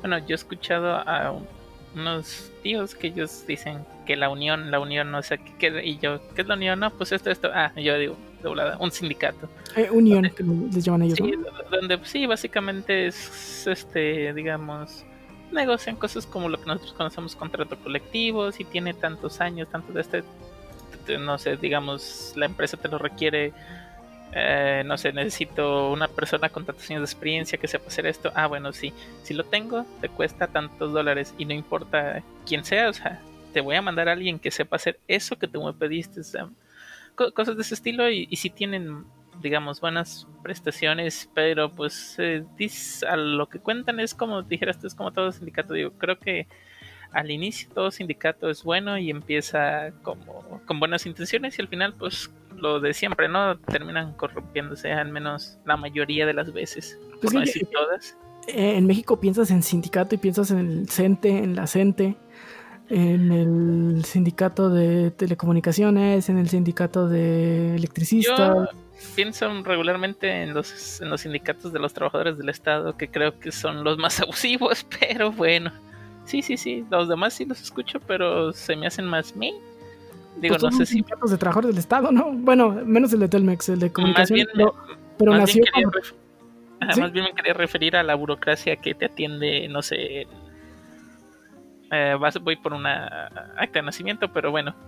Sí, sí, sí. Sí, sí, aquí en México tienen fama de ser ineficientes y de proteger muchas cosas menos al trabajador, ¿no? Exacto. Pues bueno, pues como dice la canción de gringa de Solidarity Forever, For the Union, Make Us Strong. Ah. pasando a algo menos polémico, Dio, ¿qué nos tienes? Sé que estás ansioso de ver esta noticia. uf, uf. Traigan el oxígeno. Nada, pues resulta que el pasado este jueves 7 de enero pues, hubo un evento digital este, de, por parte de Capcom para pues, hablar un poco más de este juego que va a salir en marzo 26 de este año, llamado Monster Hunter Rise. Este, pues ahí nos hablaron muchas novedades respecto al juego eh, y todo todas las mecánicas nuevas que, va a tener. Y pues la verdad es que sí, estoy muy emocionado de, este juego. O sea, marzo no puede llegar más pronto, pero pues de momento ya está disponible el demo del juego. El cual pues contiene este, dos misiones que pueden hacer tanto los solos como lo local como multiplayer en línea así como pues el acceso a las 14 amas del juego y pues todas las nuevas mecánicas, ¿no? Entre las nuevas mecánicas que nos mostraron fue que pues ahora puedes montar a los monstruos y usarlos como tu marioneta para chocarlos contra sus motos, hacer una épica batalla de, en lugar de mechas, te subes a dos monstruos y los haces pelear. He visto varios videos en línea de gente que pues uno busca a un monstruo, otro busca al otro y se juntan para pelearlos. Este, y además que pues todas las nuevas mecánicas que trae con el Wirebug, ¿no? Este nuevo insecto que te permite propulsarte hacia, hacia varios lugares, no solamente hacia arriba. O sea, es más que un brinco, es otra cosa. Y pues les liberó el demo el día, el mismo día jueves, este, por ahí de las 9 de la noche, hora del centro de México. No, es cierto, como 8 de la noche, hora del centro de México. Este, y pues te, tenemos este nuevo juego para este demo, el cual pues nomás puedes jugar 30 veces, pero, pero sí, bórrenle este, del sábado en el Switch. Podemos seguir jugando. No le digan a Capcom porque si no lo parcha. Así que pues este, pueden probar este juego y pues la verdad estoy muy emocionado de que ya venga un nuevo Monster Hunter. Este, obviamente pues vimos los, los, videos, o sea, nomás vemos lo que va sacando. Pues obviamente como todo Monster Hunter pues está la expectativa de cómo se va a jugar. Y todo lo que han dicho pues mm, han hecho una mezcla entre las cosas buenas que nos trajo World y las cosas que quitaron de los anteriores y es una amalgama perfecta para pues que sea uno de los mejores juegos de Monster Hunter que ha habido. Ahorita ya he estado jugando mucho el demo y la verdad sí me está gustando bastante. voy, a, jugar esa, ese demo hasta que Capcom no me deje.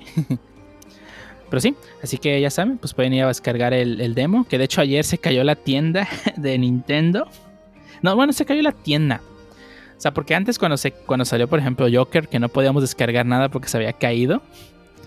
Este, y también se había caído la tienda. Asumo que ahora tienen separados en diferentes este, servidores lo que es el Forum de la tienda y pues tal cual las descargas, porque pues funcionaba la tienda, pero pues no podías descargar nada, ¿no? Así que pues ya saben, pueden descargarlo y pues unirse al hype, ¿no? De esta nueva entrega de Monster Hunter.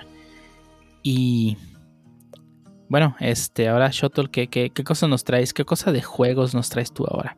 Bueno, bueno, y hablando de, de cosas nuevas y juegos, bueno, pues llegó el nuevo API Vulkan, donde ahora específicamente una de las personas del Kronos Group, es decir, la gente responsable de Vulkan y la dirección de Vulkan, que, bueno, para los que no saben qué es Vulkan, es una librería open source para gráficos que provee pues diferentes APIs para comunicarte más a bajo nivel con la parte gráfica de las computadoras.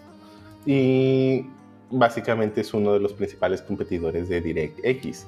Anteriormente estaba OpenGL, bueno, no, no, no es que dejara de existir, aún está, pero digamos Vulkan es como que su sucesor, al menos para las cosas más modernas, o al menos Así me da la impresión que ha sucedido, ¿no?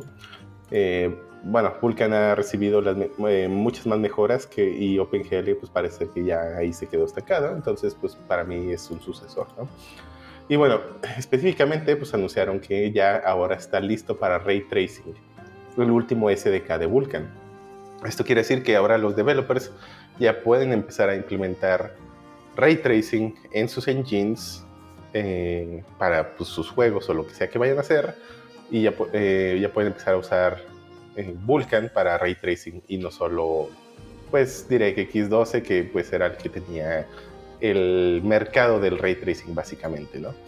Es una buena noticia y bueno, entre algunas de las cosas que menciona es que puede computar ray tracing con GPU normalitas o utilizando los ray tracing cores, es decir, esos cores o, chips nuevos eh, que traen sus núcleos específicos para el ray tracing, ¿no?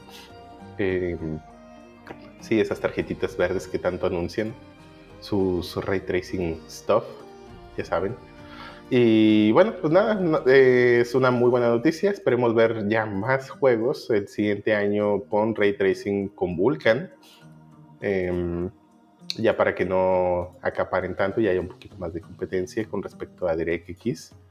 Y pues también supongo que AMD va a empezar a aprovechar. Digo, eh, sé que no es exclusivo de, de Nvidia eso del ray tracing. Em, creo que hay juegos bastante compatibles con ray tracing de tarjetas de AMD, aunque pues esperemos Vulkan sea un poquito más friendly en ese aspecto.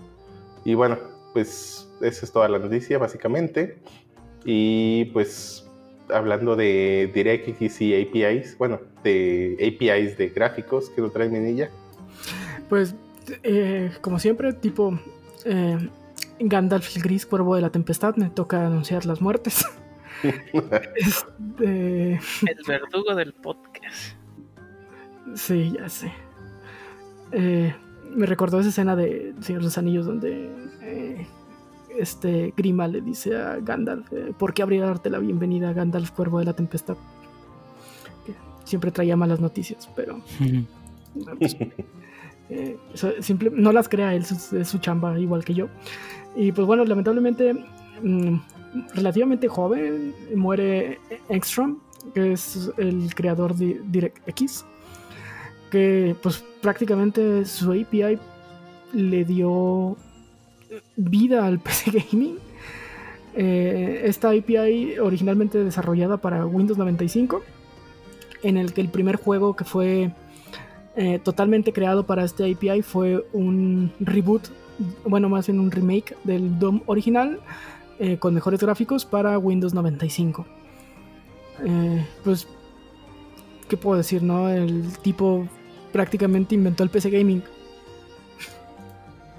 Digo, sé que ya existía PC Gaming. Pues bueno, sí, ya existía, digo, Doom fue muy popular. Facilitó a muchos desarrolladores que pues empiezan a trabajar, tengan una API para trabajar, que pues en este caso sería DirectX. Ah, creó una industria. O sea, no habría, no, o por lo menos no, no, no sería la industria que es, o no habría avanzado tanto en tan poco tiempo sin DirectX. Eh, sí, sentó muchos precedentes para la industria. Xbox. Xbox se llama así porque es la caja de DirectX, La ex caja. La caja X. Entonces, pues sí, eh, se nos va un grande, digo, 55 años, relativamente joven para la esperanza de vida actual. Y pues muy lamentable, no, no viene la nota si fue de los que se nos llevó por COVID. Espero que no.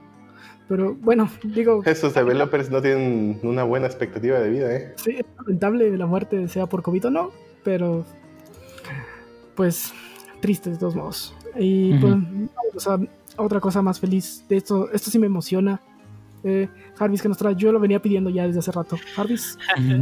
sí, no sé por qué voy a dar la noticia. Yo sí la estabas pidiendo tú, pero bueno, ahorita sabrán de qué hablo cuando les diga que Slam Dunk regresa con una nueva película. Así es, muchachos, a través de Twitter. El verdugo, que ya no es verdugo, este, el autor Takehiko Inoue reveló que en su manga Slam Dunk ya tiene una película en producción pero tampoco reveló ningún detalle al respecto, como suele suceder, simplemente está una película en producción y se acabó, ¿no? Esperemos ver este cómo van sacando las promocionales para esta película. Lo que sí, el sitio web eh, ha enumerado que Toy Animation eh, va a ser eh, encargado de la película animada. Y solamente para recapitular, quienes no conozcan, pues básicamente Takehiko Inoue eh, publicó el manga en la revista Weekly Shonen Jump entre octubre de 1990 y junio de 1996. Sí, ya es un ah, manga demasiado viejo, pero también unos lo recuerdan por su adaptación al anime. Tuvo 101 episodios, eh, producido por Toy Animation también.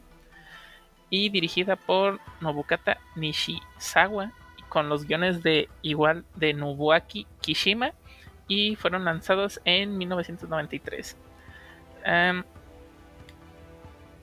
esta producción, cuando hizo. Ah, perdón, cuando se hicieron el anime, también hubo cuatro cortometrajes producidos igualmente por Toy Animation y fueron lanzados entre 1994 y 1995. Ah, realmente sí sabía de la existencia de Slam Dunk, creo haber visto unos episodios, pero no creo estar tan hypeado como nuestro compañero. Eh, podrían ser dos cosas y espero cualquiera de los dos estoy satisfecho. Es que sea un intro a la serie, eh, la película, eh, y que de ahí anuncien un reboot completo de la serie. O que sea un, preparativo a las nacionales y que de ahí pues anuncien la continuación de la serie. Unas películas de las nacionales o, o serie de las nacionales. O que se avienten toda la película de las nacionales y pues ya terminen la historia ahí. Digo, también es posible. Últimamente estaba mucho revival de series de los 90 de, por parte de, de, Shonen Jump. O sea, ya tenemos el Slam Dunk, ahí viene el reboot de este Shaman King, eh, pues, la serie de Dai que ya está en emisión. Este, el live action de Yu Hakusho. Ay, no. Quieren decir serie, ching. Bueno, no importa. Así que ha habido mucho empuje, pero pues a ver qué tal, qué tal queda. Y pues si queda chingona y le siguen para terminar el manga, pues bueno, abarcar este lo que no se adaptó del manga en una animación, pues va a estar muy bien. La nostalgia vende y vende. Sí, y vende duro. Y, más que nostalgia, hay varios animes yo creo que nos gustaría que terminaran. quizás pueda ser tema de podcast, animes inconclusos que todavía su manga tuvieron, bueno, más bien animes que eran buenos y no tuvieron final, pero su manga continuó, ¿no? Eh, que continúe tanto tiempo, pues Doraemon, güey. Ah, bueno, Doraemon, no, pues no manches. Eso es un cuento de nunca acabar, pues. Gans. Sí. Pero bueno, ese, sí es tema, ese sí es tema de otro podcast. Pero bueno, y hasta aquí la sección de noticias. Vámonos entonces al segundo tema. A ver, Gans. Váyanse a ver, Gans. ¿No? o Shaman King, corran.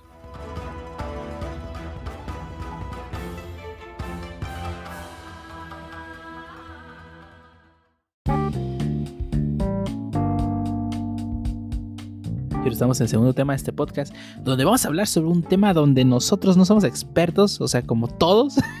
Como el pasado. Como, como cualquier podcast que se respete, vamos a hablar de temas, de cosas que no sabe. Y el día donde vamos a hablar sobre certificaciones y específicamente certificaciones enfocadas en el ámbito IT, ya que pues digamos que no somos expertos, pero y tampoco le sabemos, pero pues, hey, y para pues vamos a hablar de las certificaciones y qué son las certificaciones, ¿no? Y para ello vamos a la Wikipedia, no, las certificaciones se refiere a un documento avalado por una institución o empresa que pues da fe y legalidad de que tú como persona tienes conocimientos sobre algo. O sea, puede ser, está certificado en caminar sobre brasas porque una empresa respalda eso. Como el vato que iba a Chabelo y decía que sí, antes de todos los concursos. El que da fe y legalidad de ese concurso. pero esos eran interventores, no certificadores. Mm, eh, pero daba fe y legalidad a ese concurso. Mm, pero bueno, el punto, el punto es que el documento está respaldado por una institución y o empresa que asegura que tú como persona eres completamente capaz de realizar las tareas respecto a una, eh, hablando, de, hablando de IT, de una tecnología. ¿Ok? Ya sentarse en el teclado y escribir. Uh Sí, certificado. Yo, yo apruebo que él sabe. Y pues las certificaciones se refiere a pues tú tal cual como te diriges a una institución que eh, da esas certificaciones y pues haces el proceso pues para certificarte, ¿no? Ya sea exámenes, cursos o lo que sea que ellos te pidan para asegurarse ellos de que tú sabes y pues ellos dar su, su fe, dar, darte el documento que pues ellos aprueban, que ellos Validan. expiden, ajá, que ellos validan de que pues tú sabes, ¿no? Extrañamente nuestro único developer certificado hoy no vino al podcast. No quiso venir. así que pues así que van a hablar de puras no, no no puras negativas, sino pues este, ¿por qué nosotros no, no tenemos certificación en algo? ¿Por qué en 10 años de carrera no me he certificado absolutamente nada? Ajá. Y pues bueno, yo quisiera eh, hablar de la razón principal por la que yo no he certificado absolutamente nada y es porque pues no lo he necesitado. En muchas ocasiones, algunos empleos más especializados sí pueden llegarte a pedir una certificación, ¿no? Pero pues por suerte a mí no me ha tocado. Así que pues esa es la principal razón, porque no me he visto la necesidad. Ahora, sinceramente, también la certificación es pues un gasto de dinero que posiblemente dependiendo de tu estatus de, de como developer, tu expertise, probablemente te sirva o no. Yo sí creo que a una persona recién egresada le puede servir una certificación mucho, porque sí sobresales sobre los demás recién egresados de que tú tienes una certificación. Pero ya cuando tienes experiencia, si el trabajo no lo requiere, de verdad no lo no, no resalta tanto. Creo que es más importante el- networking que puedas hacer en la industria, sobre todo cuando trabajas, por ejemplo, en una ciudad, Guadalajara. Ujú. Eh, Creo que, por ejemplo, tú ya sé, tú ya conoces a, a mucha gente que sin duda sí te diría, vente para acá, no hay pedo, eh, te pago lo que pides, güey. Ujú. Porque ya saben cómo trabajas, porque... Y, y digo, es, es parte del, del- del que la misma industria local te vaya conociendo Y vaya sabiendo cómo trabajas. Entonces, pues, por ejemplo, tú ya tienes gente que, que sabe cómo trabajas en Wiseland, ya sabe, en IPAM, en. Tiempo, en, en muchas empresas, en HP, en Oracle. Entonces, ese networking que vas creando y que te vas creando de cierta fama de que trabajas bien y que sabes hacer las cosas, a veces es más valioso que la certificación. O que no sabes hacer las cosas. o que no sabes hacer las cosas. Eh, Sí, el- exactamente. el- el- digo, yo sé que Guadalajara es una ciudad enorme y hay mucho, pero la industria realmente es pequeña. Entonces, si en Guadalajara es pequeña, digo, en otras ciudades, pues yo creo que prácticamente se conocen todos, ¿no? Sí, y, y ahí ya no es necesario que tengas un documento que valide que sabes, porque de verdad ya, es traba- ya hay personas que de verdad saben que pues tú sabes hacer las cosas, ¿no? Creo que les consta. Bueno, o incluso tú. creo que también entra en juego aquí el qué están validando que sabes. Por ejemplo, también recuerdo, al menos en mi universidad, en- y creo que, bueno, en otras universidades, porque también he llegado a conocer muchos developers que, ah, sí, tuve mi certificación de Java en, eh, en la escuela, ¿no? bueno, no que la escuela se los diera, sino que hubo una compañía, una institución externa que ofrecía cursos a estudiantes a muy buen precio. Sin embargo, ves la certificación y, ah, órale, no, pues ¿en qué te, en qué, en qué te certificaste? ¿No? Le preguntas. Ah, no, pues en Java básico. o sea, que sabes la sintaxis y De sabes hacer un un en un Java. output. O sea, gastaste tu dinero y tu tiempo en eso. O sea, al final, yo, o sea, creo que la certificación en sí hay que tener muy, mucho cuidado sobre en qué nos estamos certificando, es decir, en qué estamos gastando nuestro dinero y nuestro tiempo. Ahí es donde entra qué tan bueno o bueno, o qué tan valioso es una certificación, ¿no? Porque, pues, obviamente a mí me han llegado, ¿no? Pues gente, no, estoy certificado en Java, ¿no? Y pues ves la, digo, he entrevistado gente, ¿no? Certificado en esto, ah, ok, a ver. ¿Y, y qué, en qué dicen que te certificas? No, pues en Java básico. ah, ok. bueno, este, pues qué bueno que sabes la sintaxis de Java para unas funciones, pero vamos a validar de todos modos qué tan bueno eres programando. Y es ahí donde ya ahora sí alguien con o sin certificación realmente pues no importa porque pues lo que importaba eran las bases de programación y no realmente qué tanto sabías de la sintaxis. Y, y aquí entran también certificaciones que sí son a lo mejor muy valiosas, donde tienes que conocer muy a detalle la tecnología, el cómo funciona y ese tipo de cosas, procedimientos, etcétera, procedimientos internos de, de la tecnología, etcétera. Y a lo mejor ahí quizá entra el valor agregado. Sí, las únicas que me vienen a la mente de ese tipo son certificaciones de AWS o de Azure. Ajá, eh, sí, que, que de hecho también hay certificaciones de estas dos tecnologías, pero que son muy básicas. Sé, sé levantar un, un serverless en AWS y usar Ajá. S3. Y ya puedes decir que está certificado en Azure. Sí. Solo que. Ah, ¿En bueno, un AWS este- cómo? Ah, bueno, en AWS. Sí, sí, sea, S3 es de AWS. Yo tomé el curso de certificación de Azure y la verdad me dio mucha flojera ir a presentar el examen. Sí, también es que tanto valor te agrega, ¿no? Porque también puede, digo, aquí Shuttle trajo a la mesa el, el entrevistando, pero, o sea, también te puede costar, este, te pu- puede ser una barrera, ¿no? Porque, pues, digamos que estás certificado en una tecnología que tienes 20 años sin tocar. también. Así como, si lo viene en tu, en tu currículum, estás certificado en eso y, pues, te preguntan de eso y tienes 10 años sin tocarlo, pues, este se termina volviendo un, un problema en lugar de una ayuda, ¿no? Sí, también.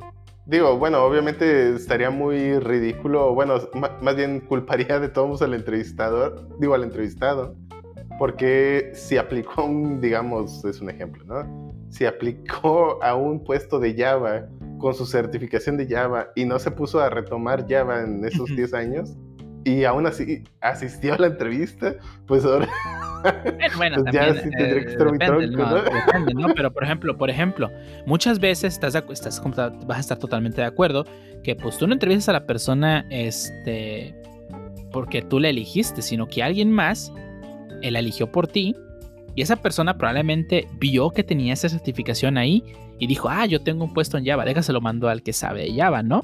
No, sí, sí, sí, entiendo. La certificación va a llamar la atención a TA, siempre, ¿no? Ujú, A- a- al departamento de TA. Y digo, muchas empresas, los de TA no saben nada técnico y no tendrían por qué. Entonces, pues el tener en tu LinkedIn ahí 40.000 certificaciones, pues obviamente va a llamar la atención de alguien. Y en Pero muchos casos va a obtener la entrevista. Pero, proba- pero probablemente no la pase. Ah, eso Sí, ya es perdón, no otra sabe. No, Sí, sí, digo, de ahí, nada ahí te sirve entra el una beneficio de certificación. llamar la atención. Porque de nada te sirve una certificación si no sabes. Y, y una vez que obtienes el, o sea, que pasas las entrevistas y ven que si traes y tienes tu certificación, pues también es un punto para negociar un sueldo. Pero pues de igual forma, si, debe- si no sabes lo que Sí, tendrías que demostrarlo, Sí, ¿no? la, la- la certificación tiene que ser un complemento de y no un sustituto de. Sí, es correcto. No tiene que ser un sustituto. O sea, de nada te sirve decir que sabes si no sabes. Sí, nada te puede validar mil gentes y pues, si no sabes, sí, ¿cuántos, ¿cuántos PMs has visto que llegan con su PMI ahí reluciente? güey? Se lo regalan, ¿no? Yo veo que todo el mundo tiene. Lol. Ah, ¿dónde lo regalan? Quiero uno. Digo, para decir que estoy certificado en algo nomás. PMP, perdón, PMI es la empresa que lo da, ¿no? Sí, sí, PMP es el, es, es- es el papel. Pero, No, el PMP es para programmer, ¿no? Porque hay dos principales. Eh, eh, ¿por qué no? Lo que decía mi ninja tiene razón. O sea, a lo mejor más el detalle es de que ah, puede ser un diferenciador a la hora de demostrar que realmente traes. Digamos, si tienes dos personas que traen, traen digamos, sí, que digas, ah, tengo dos personas y no me decido por cuál. Bueno, pues te estás certificado, fin, se acabó. Digo, no creo yo, digo, no tengo demasiada experiencia en ese aspecto, pero creo yo que no es tan común, a lo mejor que suceda ese tipo de casos, pero sí creo No. que pudiera ser un diferenciador, pues a la hora de que, aunque sea poco, pero es, no sé qué te gusta, un 2% de ventaja si realmente trae. Sí, es un diferenciador que normalmente, pues, no es la gran cosa en la mayoría de las veces, al menos cuando, digo, viéndolo desde mi punto de vista de entrevistador. Bueno, que me ha tocado pues ser entrevistado, no que me dedique solamente a eso.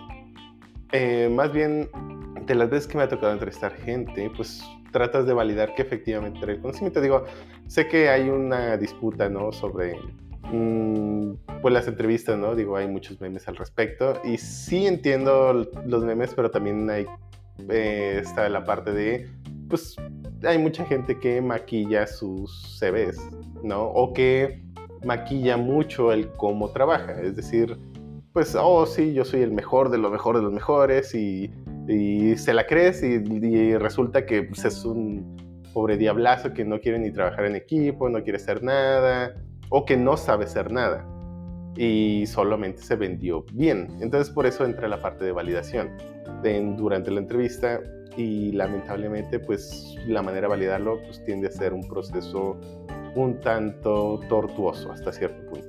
Pero bueno, aún así, creo que si tienes a alguien que tiene los mismos conocimientos y uno versus la certificación, pues digo sinceramente ya, si los dos me, me lo demostraron, digo, la certificación es para, en teoría es para demostrarlo, pero si yo tengo que hacer una prueba para demostrarlo, pues creo que desde mi punto de vista el papel de certificación pierde un poco el propósito y de todos modos ese o sea, más bien ese sería el último diferenciador. Primero diferenciaría a lo mejor o valoraría más quizá el ver cómo habla incluso de sus otros miembros del equipo, o sea, si es, oh, yo hice todo, o si fue, no, pues hicimos esto, o una persona hizo esto y yo esto. O sea, incluso valoraría más el cómo se expresan de sus equipos actuales o anteriores que la certificación. Eh, creo que sí pudiera ser, o sea, digo, podría ser un diferenciador, pero creo que aún así sigue siendo, desde mi punto de vista, uno no muy valioso. Ah, o ahora, eso, eh, pues. E, eso lo hablamos en nuestra experiencia, en nuestra área, digo, pudiera ser que a lo mejor... Ah, sí, creo que es muy diferente en, en, algún... Sí, sí, a lo mejor, no sé, en área de la salud, pues ahí sí te interesa que alguien esté certificado, ¿no? O sea, bueno, es que también es por ley en algunos casos que tengas que estar certificado casi. Sí, sí, claro. Sí, sí, sí. Y fue justamente lo que comenté al inicio, ¿no? Enfocado a lo que sí sabemos, ¿no? Porque, pues, digo, yo de salud no sé nada. Yo sé que el cuerpo funciona con magia y sangre. prueba de ello es mi cuerpo mismo. Digo, quisiera decir que estoy saludable, pero, pero no. Yo, yo en salud solo sé que un día me van a inyectar y voy a poder volver a salir a la calle. Eventualmente. En, Solo sé que... E-, en una caja de muerto, ¿eh? Ah. Salir a la calle, una de dos. caminando pies por delante, pero va a salir. sé, que, sé que mi cuerpo necesita coca y pizza. Lo que haga después no me interesa. Pero bueno, hablando de IT, creo que sí hay otras áreas donde la certificación son más importantes. Creo que en el área administra de la administración de centros de cómputo, por ejemplo, creo que, la, como en redes, ¿no? La ITIL y también redes, por ejemplo. De, redes no, no, me, no, me, no, me, acuerdo de alguna certificación. Supongo que les de Cisco. tampoco, pero. Todo, lo de pero Cisco, me imagino que mejor se sirve de. sí, digo, quiero, quiero, suponer que todo lo de Cisco, aunque realmente la, mayoría de. Creo que alguna vez llegué a hacer una certificación de T-Link, me parece, si no me equivoco. ¿De qué? T-Link. ¿T-Link? Ah, sí, sí, sí, sí, sí. ¿No es TP-Link? Tepelink. Si no, Tepelink. Sí, Tepelink. De hecho, Esta, esta persona sabe ponchar cables. Sí, básicamente. O sea, con naranja, naranja. Ya, quisieras que, que, o sea, digo, son certificaciones. Bueno, la de Tepelink era más. Uh, sí, era más teórica de, de, de cosas de redes. Y recuerdo que alguna vez que quise tratar de agarrar la de Cisco, porque regularmente, bueno, principalmente me gustaban más las redes al inicio, conste que al inicio, este, dije, bueno, pues total, tomo una de Cisco y ya. Y de repente me di cuenta que en la de Cisco sí, ah, sí, tiene de redes, no sé, este, los tipos de cableado, cómo debería ser una red, etcétera, etcétera, etcétera. Y ya después todo enfocado a sus routers principalmente, o sea, a la marca, ya era más a la marca. Entonces, sí, o sea, yo, yo me quedé pensando, bueno, ok, si voy a trabajar en un lugar donde usen Cisco, perfectamente pues voy a encajar, ¿no? Porque en, sí, claro, teoría, este, Amazon no te va a vender una certificación de Azure. No, no, sí, sí, sí. No, no, no, sí, sí, sí, voy de acuerdo, pues. Pero, o sea, a lo que voy es de que, okay, si eres una empresa dedicada a redes, pudieras hacer una diferenciación. Digo, no sé si la hay ahorita. De decir, ah, conoce los productos y o ahora conoce de redes. O sea, hacer ese diferenciador de... Es que ahí también estamos hablando de la calidad de la certificación. Bueno, de qué incluye y qué es una. Y aparte, pues las certificaciones, pues igual que en programación, tienen sus derivaciones. O sea, puedes estar certificado en .NET y no por eso no sabes programar. Porque no tienes la certificación de Java y no sabes Java. En redes, pues también hay las certificaciones de Cisco, las certificaciones de Juniper, las certificaciones de TP-Link. Y pues eso no te hace que sepas o no sepas alguno del otro. Simplemente estás certificado en ciertas tecnologías, por así decirlo. Y, digo, creo que estamos dando por sentado que todas las certificaciones tienen un curso Pero en realidad la certificación es solo la examinación de tus habilidades, ¿no? O la Sí, validación de... No todas proveen un curso, es básicamente tú haces un curso donde se te dé la gana y ya que sepas, vienes y yo valido a ver si efectivamente sabes. Es correcto, por ejemplo, en certificaciones de testing regularmente nomás te dicen, ah, este es el temario, y el temario es, puede abarcar cualquier cosa de esto, órale, puta la chale. como te pueden preguntar de qué es testing, como no te pueden preguntar nada de eso y te pregunten, no sé, técnicas de caja blanca, etcétera, etcétera, ¿no? Pero, o sea, realmente... Sí, sí, sí, pero no te, hay veces que te preguntan en sí la palabra qué es testing y qué es QA, porque se supone que en Ah. nuestra, digamos, en nuestro lenguaje de, de STED son cosas diferentes el decir QA a testing, pero bueno, luego tomamos ese tema, o sea, no, no te dicen eh, es esto simple, ni te dan un, un curso, no solamente, órale, te la chale de esto. Me quiero imaginar que en las demás ha de ser igual, digo, no sé. Pues, ¿sabes? Mm, pi. No sé, nunca he estado en una. Digo, eh, las que Gracias conozco no más, las que conozco más son las de Microsoft. Y pues en Microsoft también hay, este, por lo que sé, también hay teoría. Y es opción múltiple. No, no sé qué tanto. Pero el que, el que nos podría haber dicho y ya tomó una certificación Microsoft, pues nos dejó. Eh, Momentáneamente, no se asusten, volverá. sí, sí. Esperemos. Fue temporal, solo hoy. Esperemos. Anda, digamos, muy acompañado. Actualmente. Ajá. Ajá. Pero, pero bueno, regresando al tema, pues sí hay, hay muchos tipos de certificaciones, ¿no? Y pues digo, o sea, si planeas hacer una, pues que sea una que en verdad te vaya a servir, ¿no? O sea, Sí, no hasta que, ah, es que yo sé JavaScript, pues podría sacar una certificación de JavaScript. Primero, ¿para qué? Si ya sabes.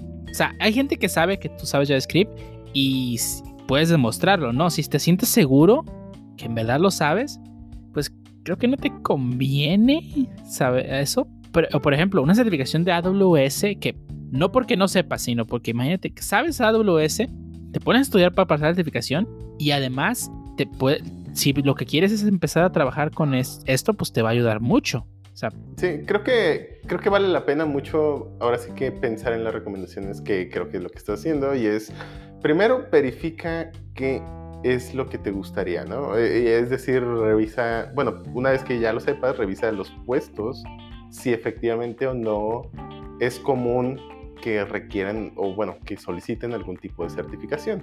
Y si es así, asegúrate de que la certificación, si viene acompañada de un curso, venga completo con lo que quieras. Es decir, no vayas a hacer, como bien dice Dio, un curso de JavaScript básico cuando ya sabes JavaScript básico. Si quieres a, a lo mejor certificarte en eso y no hacer el curso, ok, pero ¿cuál es el valor que, digo, es la pregunta correcta, ¿no? ¿Cuál es el valor que te va a dar? Hay gente que de verdad pide un, o bueno, requiere en sus posiciones, o bueno, lista en sus posiciones, eh, como requisito el tener una certificación de Java básico. Yo, yo la verdad creo que todas esas certificaciones de cosas básicas no le veo nada de valor. Creo que donde sí podría estar el valor es en las cosas complejas. Y normalmente esas no son ni baratas, ni rápidas y pues mucho menos fáciles. Lo, lo que sí, ahorita tocaste es un, un- un punto algo importante, digo, ah, por ejemplo, en la parte de testing es casi, bueno, no es casi, es un requisito que tengas el Foundations o literalmente la certificación básica o base para de poder tomar una avanzada. No, no es como decir, ah, bueno, yo sé que yo sé lo básico, ah, sí, sí, sí, pues, pero ante mi instituto no lo sabes, o ante mí no lo sabes. Entonces, primero tienes que demostrarme que sí sabes, agarrar la certificación básica y ya después, ok, ya agarra alguna otra vertiente de líder en testing, de pruebas, etcétera, etcétera, ¿no?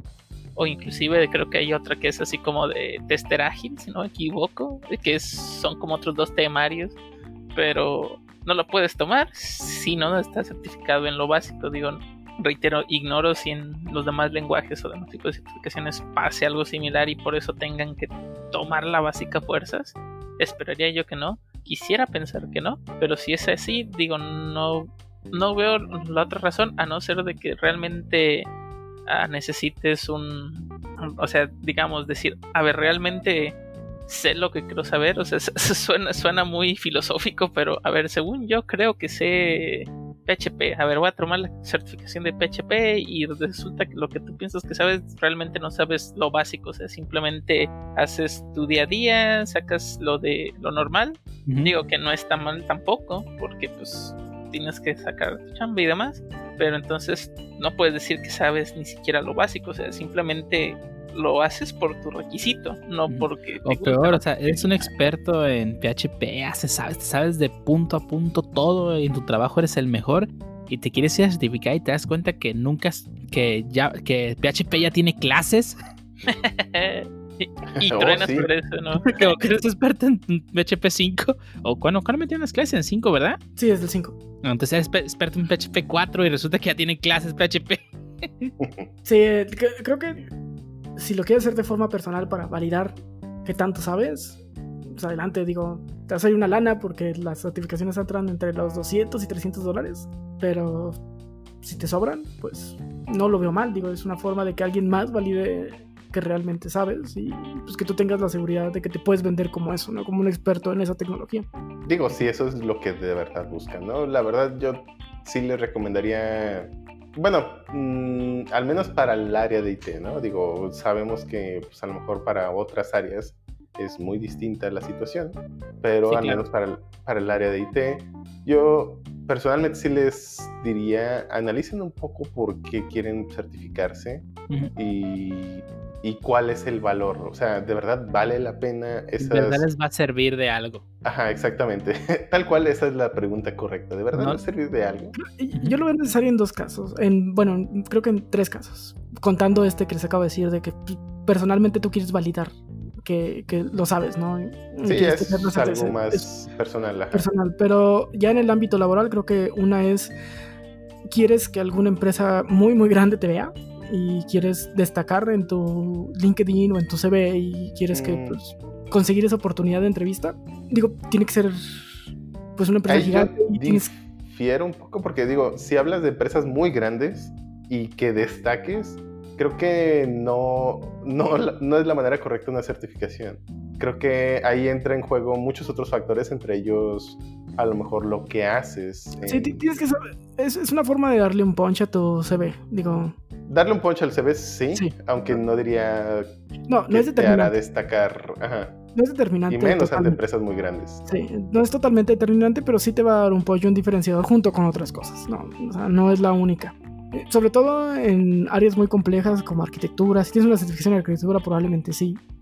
no, no conozco mucha gente que tenga esa certificación. Sí, no sé, por ejemplo, e-, eres ingeniero civil y tienes certificación en análisis, no sé, de, estructuras, de suelo. No, no, no, sí, sí, yo sé, yo, sé que tú hablas de ah. arquitectura de software, yo estoy poniendo otro ejemplo, o sea, es ah, más fácil que a lo mejor alguna empresa que se dedique a construir carreteras te agarre a algún, no sé, ingeniero civil o algún arquitecto que tenga una certificación en presupuestos, ¿no? Pues sí, está chido, pero pues ahorita yo necesito esto. Esta es historia real de, de de, los compañeros de TA me contaron. Una vez en la empresa donde trabajamos abrieron una eh, posición de arquitecto y recibimos muchos, muchos, muchos CVs pero bueno, creo que ahí fue culpa de. Digo, no sé si le pusieron arquitecto de software o solo arquitecto, ¿no? Pero pues no, no tenían que darle clic a la descripción y ver que no sabían hacer nada de lo que decía el job profile. Ah, bueno, eso sí. ok. Digo, ok, sí, hay punto malo para esas personas, pero sí, digo, también es como, digo, no, no sé, también queriendo jugar al abogado ya no, ¿no? O sea, la persona queriendo empleo ve, no sé, en ese caso ellos, los arquitectos, ah, necesito un arquitecto, excelente, voy y aplico, o sea, no me interesa qué tenga que hacer, quiero aplicar. Ya después pues te das cuenta que no era ese tipo de arquitecto, pues eh, sí, pues F. Sí, y el... Digo, es, son los pequeños casos donde a lo mejor podrías eh, ponchar un poquito tu CV con la certificación. Digo, probablemente también para irte al extranjero. Digo, te puede dar un punch. Digo, eh, igual como dice Chotol, no lo veo tan determinante, pero sí te podría ayudar un poquito a hacer esa diferenciación con a lo mejor ya el último candidato contra ti, ¿no? Y bueno, quizá ya lo entendieron, pero discúlpenlo, es del norte. Con ponchar no se refiere a desinflar, sino a que le den punch a ah, su sí. CV. Desde el norte, discúlpenlo. Maximizar este, no Mejorar, sé, potenciar. Potenciar, sí. Sí, en el, en el norte el ponchar es hacer darle un punch, no. Ponchar es darle Sí, un punch, es que, digo, la gente que está muy al norte de México pues, está más cerca de Estados Unidos y ya saben, pues, pues, como están cerca, pues tienen que hablar inglés, pero como no están allí, tienen que mezclarlo con el español. Entonces, Es que están certificados en, en inglés. Denle calma, Se me sale el pochismo, güey. Sí, sí. Sí, se nota, se nota un poco. solamente necesitas parquear tus ideas bien. Güey, No me hagan explicarles cómo contamos el tiempo en fierros. ¿a qué? ¿A- ¿Acaso la sangre los hace hermanos, pero el fierro parientes? Bueno, Bueno, Ay, bueno, Algo más. eso, por favor. No Algo más de certificado. algo más de certificaciones, muchachos. Pues nada, yo pues creo que esa es mi única recomendación. Digo, pues insisto, yo no soy muy fan de pues las certificaciones. Creo que la mayoría de las veces es mucho tiempo y gasto. Sobre todo creo que son muy caras las que podría yo considerar que quizá valen la pena. Y por el gasto y el tiempo, siento que mejor pago un buen curso, ¿no? Eh, más que solo la más que la validación. Y pues no, no tengo mucho, mucho que decir al respecto, sinceramente. eh, digo, sí va a haber puestos donde les van a pedir certificación a fuerzas y lo veo más en el área administrativa y de manejo de proyectos como la digo hay puestos de PM que se piden la PMP a fuerzas puestos de, administra- de administrador de IT que sí van a pedirte la ITIL eh, pero como tal cual como developer hasta ahorita no me he topado un puesto de que si no tienes la certificación pues no te quiero hasta ahorita No, ni yo. entonces, digo, yo no estoy totalmente en contra de las certificaciones, ni lo veo tan inútil, pero sí lo veo muy puntual el caso donde necesitarías una certificación y solo si analizas bien y realmente ves que esa certificación te va a ayudar, lo haría. Sí, yo tampoco estoy en contra, pero sí, yo sí soy de la idea de tienes que planteártelo si en verdad te va a servir o no. Si en verdad te va a servir para algo, pues adelante. Si no, pues no veo la necesidad. Sí, si la universidad te lo ofrece, tómala. Si estás estudiando y la universidad te ofrece la barata o gratis, tómala. Te va a ayudar, a, te va a, ayudar a que si te vean. Porque Claro. va saliendo y cómo vas a re- resaltar entre los demás si nadie te conoce, pues con Ujú. un papel. Exacto. Que hasta a fin de cuentas ese papel nomás te va a servir para eso, ¿no? Ya luego vas a demostrar si en verdad sabes o no. Sí, ya en tu primer chamba pues te, va- te van a calar, te van a correr o, o no. La voz especial. Sí, la- las, las empresas generalmente no son muy pacientes con los juniors. Eh, son pocas las que realmente les dan la oportunidad de rampear bien y generalmente requieren eh, eh, resultados muy rápido. Entonces, digo, no es por asustar a los que van saliendo de la universidad, pero sí les piden que empiecen a demostrar algo muy, muy rápido muchas veces. Entonces, este, no se confíen, chavos, con si métanles y estudien. Y hasta aquí el tema de hoy. Eh, recuerden que si tienen un comentario, si ustedes tienen certificaciones y de verdad consideran que eso sí todo el mundo debe tenerlas, pues los leemos y escríbanos ahí en nuestras redes sociales y pues ya saben ahí cualquier cosa, pues ahí, ahí los leemos, ¿no? Claro. Hasta aquí este segundo tema. Vámonos a las despedidas. Ahí nos solemos.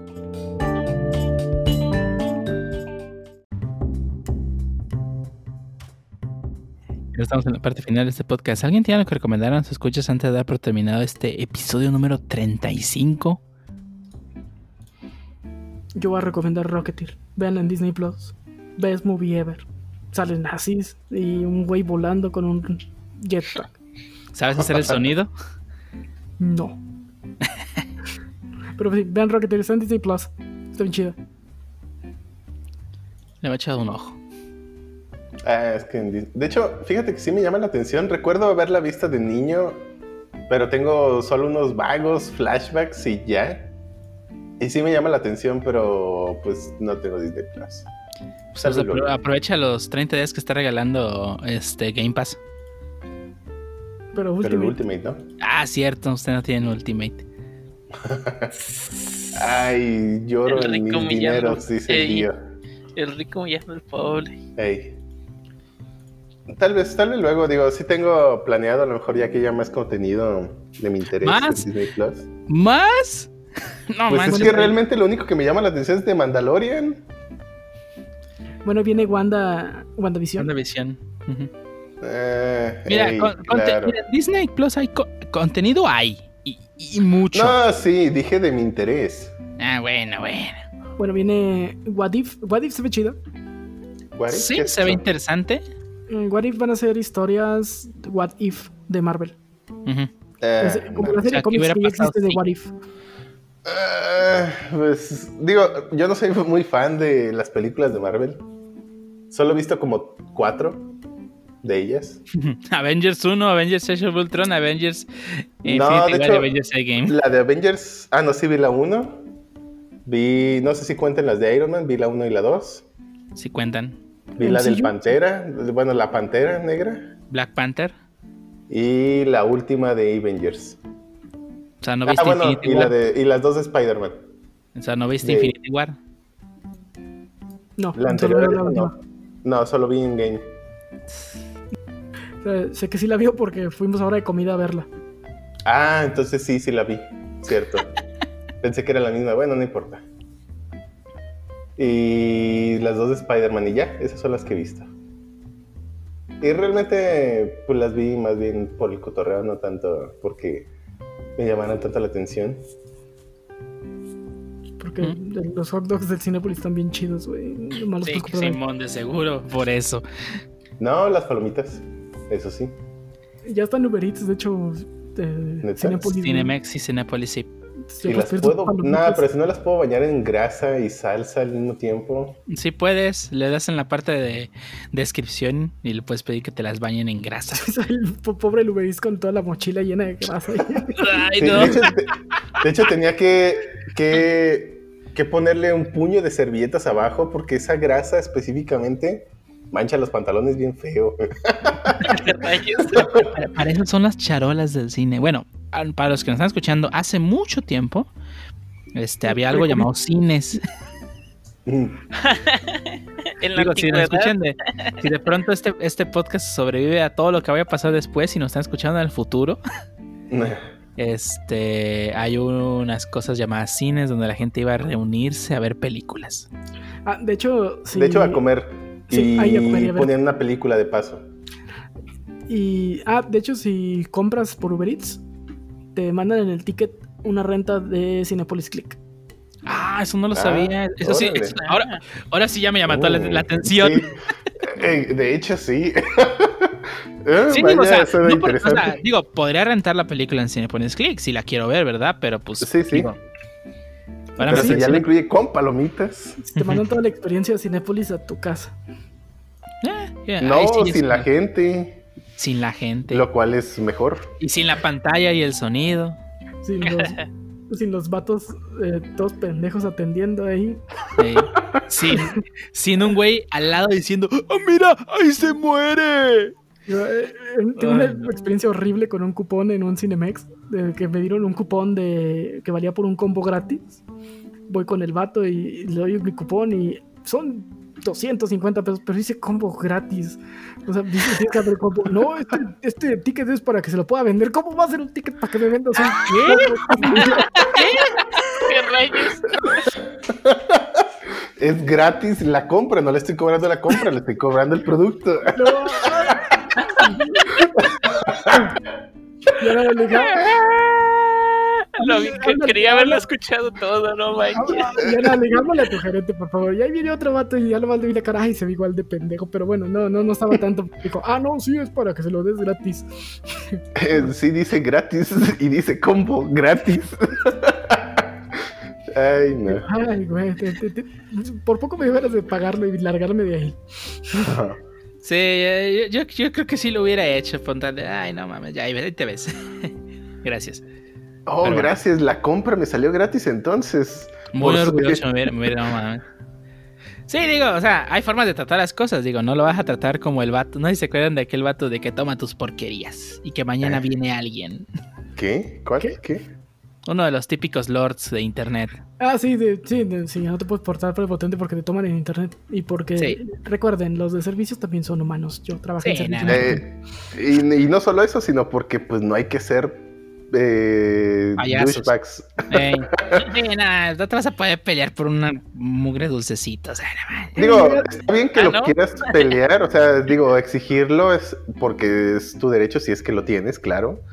Pero una cosa es exigir algo y otra cosa es el cómo lo exiges. Sí, sí, no manches, hay formas de pedir las cosas. No manches, me recuerda que el, el- hace poco que fui a por drogas a la farmacia, un vato en el frente ahí, no, es que porque al parecer el vato había modificado la receta para que dijera caray. más una cantidad más de, de- de cajas.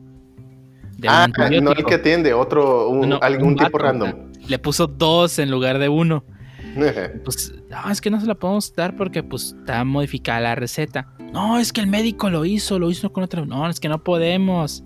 Porque nos van a decir, no, ay, quizá. Y se quitó el- la mascarilla, empezó a gritar y que pura pérdida de tiempo. Y así de, no manches, señor, vayas a su casa, por favor. Ya siéntese, señor. Se- Ya ya siéntese, señora, no manches. Nomás tachó penicilina y dice clonazepam, señor. Caray. Ah, ¿verdad? Ay, no. Mucha gente, pero bueno.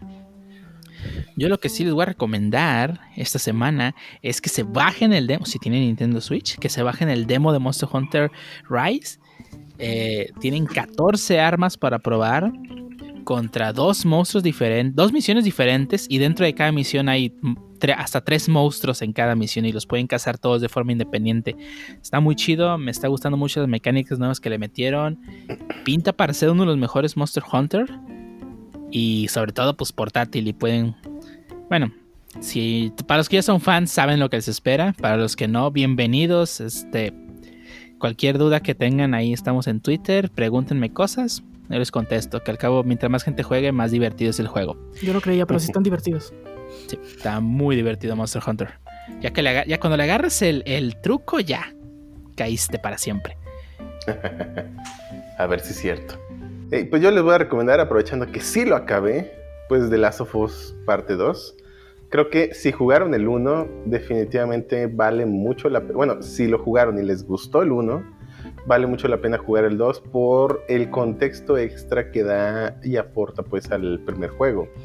No nada más se queda en un solo espacio, sino que pues llena un poquito más todas las otras partes que en, la, en el primer juego pues no, no se cubrieron y no porque mm, bueno básicamente porque pues es una especie de spin-off eh, en cierta parte de la historia digo no quiero dar spoilers así que si les gustó el 1 sí se lo recomiendo digo no es la misma sensación es un juego diferente que cuenta una historia bueno, cuenta muchas cosas en realidad. Sí, si fuese un juego igual, ni que fuera FIFA. Ahí. cuenta muchas cosas y el gameplay tiene muchas cosas interesantes. Por ejemplo, me gustó mucho, eso sí, eh, hay varias cosas que agregaron en enemigos que re- realmente se siente y hace que tenga un feeling bien diferente. A pesar de que más o menos el gameplay tiene, pues ahora sí que el mismo objetivo, es eh, la parte este, la parte de disparos, pero por ejemplo lo de los perros, ahora hay perritos que te olfatean y, se- una vez que te olfa- olfatean es bien difícil perderlos y eso te da la sensación de siempre estar siendo perseguido, lo cual creo que le aporta, digo, va muy bien con el juego y le aporta mucho esa sensación de, de persecución al juego, bastante bien con los perritos. Y los enemigos, hay zombies nuevos, como eh, los saqueadores, creo que se llaman en español, donde pues está, digo, a mí me molestaron mucho, por, pero me parece muy brillante el cómo lograron ese pues sentimiento para el jugador, donde realmente son zombies que se esconden y están ahí detrás tuyo como una especie de goblins en- enfadosos. Eh, digo, creo que le aportan muchas cosas nuevas al gameplay, como para no sentir que es solamente una continuación de la historia. Adicional, pues que la historia cubre muchas más cosas y otros aspectos distintos, eh, otros puntos de vista que eh, en el 1 pues no se alcanzan a ver, ¿no? Entonces está, está chido, me gustó. Eh, a lo mejor hay unas partecitas, sí, las controversiales que a lo mejor a algunos no les gustará, pero en general el juego sí me gustó, sí les gustó alguno. Eh, se lo recomiendo. Un rápido flash informativo. Nuestro Hank Scorpio de la vida real se acaba de convertir en el hombre más rico del mundo arriba de Jeff Bezos. Con ¿En serio? ¿Con qué? Ah, cierto, sí dije. Con, pues con dinero, ¿no? Sino con qué otra cosa. no, no, no, pero. Ah, subieron las acciones de Tesla. Ah, ahora. Ah, de, hecho, eh, también, ojalá y nos patrocinara, pero no, no, no sé si es este shitpost, pero había visto en una nota de esas rápidas que no alcancé a verificar que inclusive dijo que si utilizaran Signal en vez de WhatsApp, ya estoy viendo esas acciones de WhatsApp desplomándose si fue cierto. ¿Qué es Signal? Mm, un WhatsApp. Ey. Bueno, ¿alguien lo ha usado más bien? No, ni, ni, ni Ham Scorpio de la vida real, creo. Pero sí, tiene en su haber 195 mil millones de dólares. Eh, eh, hay días que no los gano. Sí, como todos los días. Sí, sí. sí, No, yo también, pues, pero hay días que no los gano. Desde que nací hasta el día de hoy, más o menos. Eh, esperen que el día, de el día de mañana tome la costa este. oh, no, de, de, hecho sí, lo estoy verificando y ¿Se está tomando la costa este? ¡Oh, vaya! No, no, no, dale calma, dale calma de, lo que dije. O sea, Elon Musk en su Twitter el día de ayer, sí, tal cual nomás puso Use Signal. Algo muy parecido como cuando promovió la Dogecoin. Entonces... Sí, les voy a recomendar también que compren Dogecoins. Sí, porque... No, no, Va, el disclaimer, no, no me hagan responsable de sus decisiones, es una mera recomendación, ustedes sabrán si la siguen o no. desploma la verga. ya, ya, veo el próximo podcast de las criptocurrencias con el shuttle. Compre Dogecoins. Son más este... Sí, dijo bien cripto ocurrencias, sí. sí, sí, sí, exactamente. ocurrencias. No Cristo, cripto. Ah, caray, que. Bueno, está bien, ya, más chiste. Ya vámonos de aquí. Ya vámonos de aquí. Sí, antes de que nos funen. Y también les recomendamos o les recordamos que, se, que pueden buscarnos en todas las plataformas donde publicamos el podcast, ya sea Anchor, iTunes, Spotify, YouTube. También ya estamos en Amazon Music, así que ahí nos pueden seguir también. Y pues, aunque sea darle seguilla, con eso nos ayudan para ir poco a poco y creciendo en esas plataformas. También no más queda agradecerles a todos que nos escucharon durante este episodio número 34, así como los que nos acompañaron durante la producción, grabación y edición del mismo. Vámonos ya. Vámonos al Monster Hunter. Vámonos al Monster Hunter. Ay,